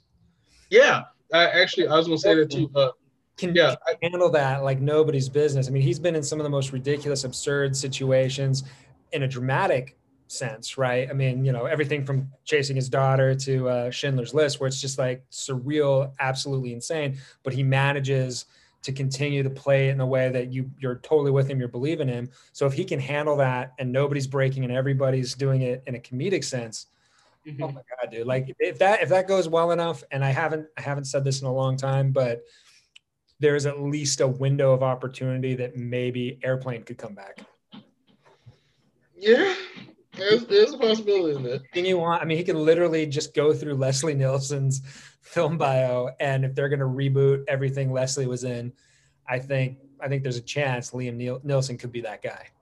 Yeah, yeah. he's got the voice, he's got the presence, he's got the look. But I was going to say about the whole uh, comedy playing the comedy serious thing. That's that's what they taught us at the Second City. Yep. Is uh playing uh comedies like uh the key to comedy is to play it like it's the most serious thing that's happening in your life. Even though it's a ridic- even though it's a ridiculous scenario, you play it like it's the most serious thing that's happening. Did you ever did you ever see um, Studio 60? Uh, the show. Uh, no. Did they have that and like uh, something on the Sunset Strip? Well, like Studio, Studio 60. They, the show was called Studio 60, but inside of the show Studio 60, they always called it Studio 60 on the Sunset Strip. That's what they call it inside of the show. Oh, okay. Show, if you looked it up on, you know, IMDb or something, would be Studio 60. But anyway, there's a there's a great moment. So Matthew Perry's character is like the head writer, and um, blanking on the the woman's name, who's uh, who's like the main actress from the the comedy troupe. They're having this conversation about. Um, some sketch they're getting ready to do tonight. And she goes, Hey, can you can you help me out? You know, when we did the table read, I got a laugh, but when we did the rehearsal, I didn't get a laugh can you tell me what it is? Oh, don't worry about it. That's one laugh of, of 60 you're going to get tonight. He's like, come on, seriously. And he goes, you know, what, she goes, what did I do wrong? He goes, well, in the table read, you asked for, for the butter. She goes, okay, so what did I do in the, in the rehearsal? Well, you asked for the laugh. You have to, so the whole idea is you have to be so serious in the moment of doing whatever that action is and, and not being aware that it could be funny to anyone else in order to sell the comedy so that the audience can enjoy the absurdity and, and the humor of the situation. Yeah. So that's what I always think. It was like, no, no, always make sure you're asking for the butter. Don't ask for the laugh. Exactly. Yeah. So like I said, that, and I've, I've, I've applied that to uh, my own like uh, comedy when I'm on stage or anything of that sort, and it does work. Like you just treat it like you treat it like it's a goddamn drama, but because of what you're saying and how ridiculous what you what you're saying is, like it makes it hilarious. The people are dying laughing. You're serious as hell, and like, but like, it's that dichotomy with that. You know what I'm saying? Like, people like people like it, man. So fucking like it works. So yeah. I can I can see Liam killing this shit because he, like I said, his Family Guy episode is one of my favorite episodes because like he is him versus Peter. Like, uh, well, Peter has his thing where like I can kick Liam Neeson's ass, or like he, he keeps saying that I can kick Liam Neeson's ass, but then they find out that he Liam Neeson is filming like a movie in co-op, so they go to his set and and like, hey, Peter said he can whoop your ass. Like, like go ahead, whoop his ass, Peter. And Peter gets mad because there's Liam Neeson. Like, and then Liam Neeson like is not backing down. It's like, okay, you whoop my ass, come with my ass. and they, get, they have an epic fight sequence. Well, you know, like Peter usually wins most of the fights he's in. He gets the shit beat out of him by Liam Neeson. Yep. Oh my god, it was a great episode. And then like they, like I said, they've done the other movies too, like Ted and uh, he, he, yeah, he's the bad guy in many ways down the West. And um, yeah, I, I, I, I, I forgot like he did like just a brief little role on the Orville. He did that favor for Seth, so he and Seth worked well together. Yeah, this is this is gonna be good. Yeah, so uh, I'm hoping it's uh, hope it's really good because that's a big that's some big shoes to fill, man. Leslie Nielsen made a whole career out of Frank Drebin. Yes, he did. A whole a whole new career out of Frank Drebin. Mm. Yeah. Don't call me Shirley. But yeah. well, some airplane. That's kind of the start of it, but it really kicked off in full gear with Police Squad and Naked Yeah. No, but I Yeah, think like- that's why I was saying I'd love to see see them find a way to to do a new airplane. Surely you can't be serious. I am serious. I just want to tell you all, we're all counting on you. Good luck. Yeah, well, well, probably, yeah. Good luck. We're all counting on you. Yeah. uh, was uh, we gotta go to the hospital. What's that? It's a big building with patients, but that's not the point. So it's sort of, oh god, such a silly movie. That should that we've had that on our watch along list for God knows how long. When when are we gonna pop the cork on that motherfucker? Dude, let's make it our next watch along. I'm down with that, man. I really am. So All right. all right. Well, uh, that's the last thing I got for uh, pretty much the meat and potatoes in the news. Do you have anything else? Nah, man, I think uh, I think that does it. That was a good one for today. Oh yeah, man. So we well, this is like well over two hours. So yeah. A little longer than I, than I anticipated. You know, I got to get back in, take care of my uh, my new baby. But uh, this was Yeah. uh, this was well deserved uh, break for us to catch up here, and might be Yeah. might be a little more uh, tight on our next few, but I think this is a good way to kick off 2021. Damn right it is, man. So uh, we hope you guys have enjoyed this uh, comeback of uh, dropping that culture with JD and AJ. Again, uh, I'll say it again. This is dropping that culture with JD and AJ. I'm JD, and I'm AJ. We'll, uh, we'll catch you guys next time. Peace. Later. Dropping that culture. Dropping that culture. Dropping that culture. Dropping that culture. Dropping that culture. Dropping that culture. Dropping that culture. Dropping that culture. Dropping that culture. Dropping that culture. Dropping that culture.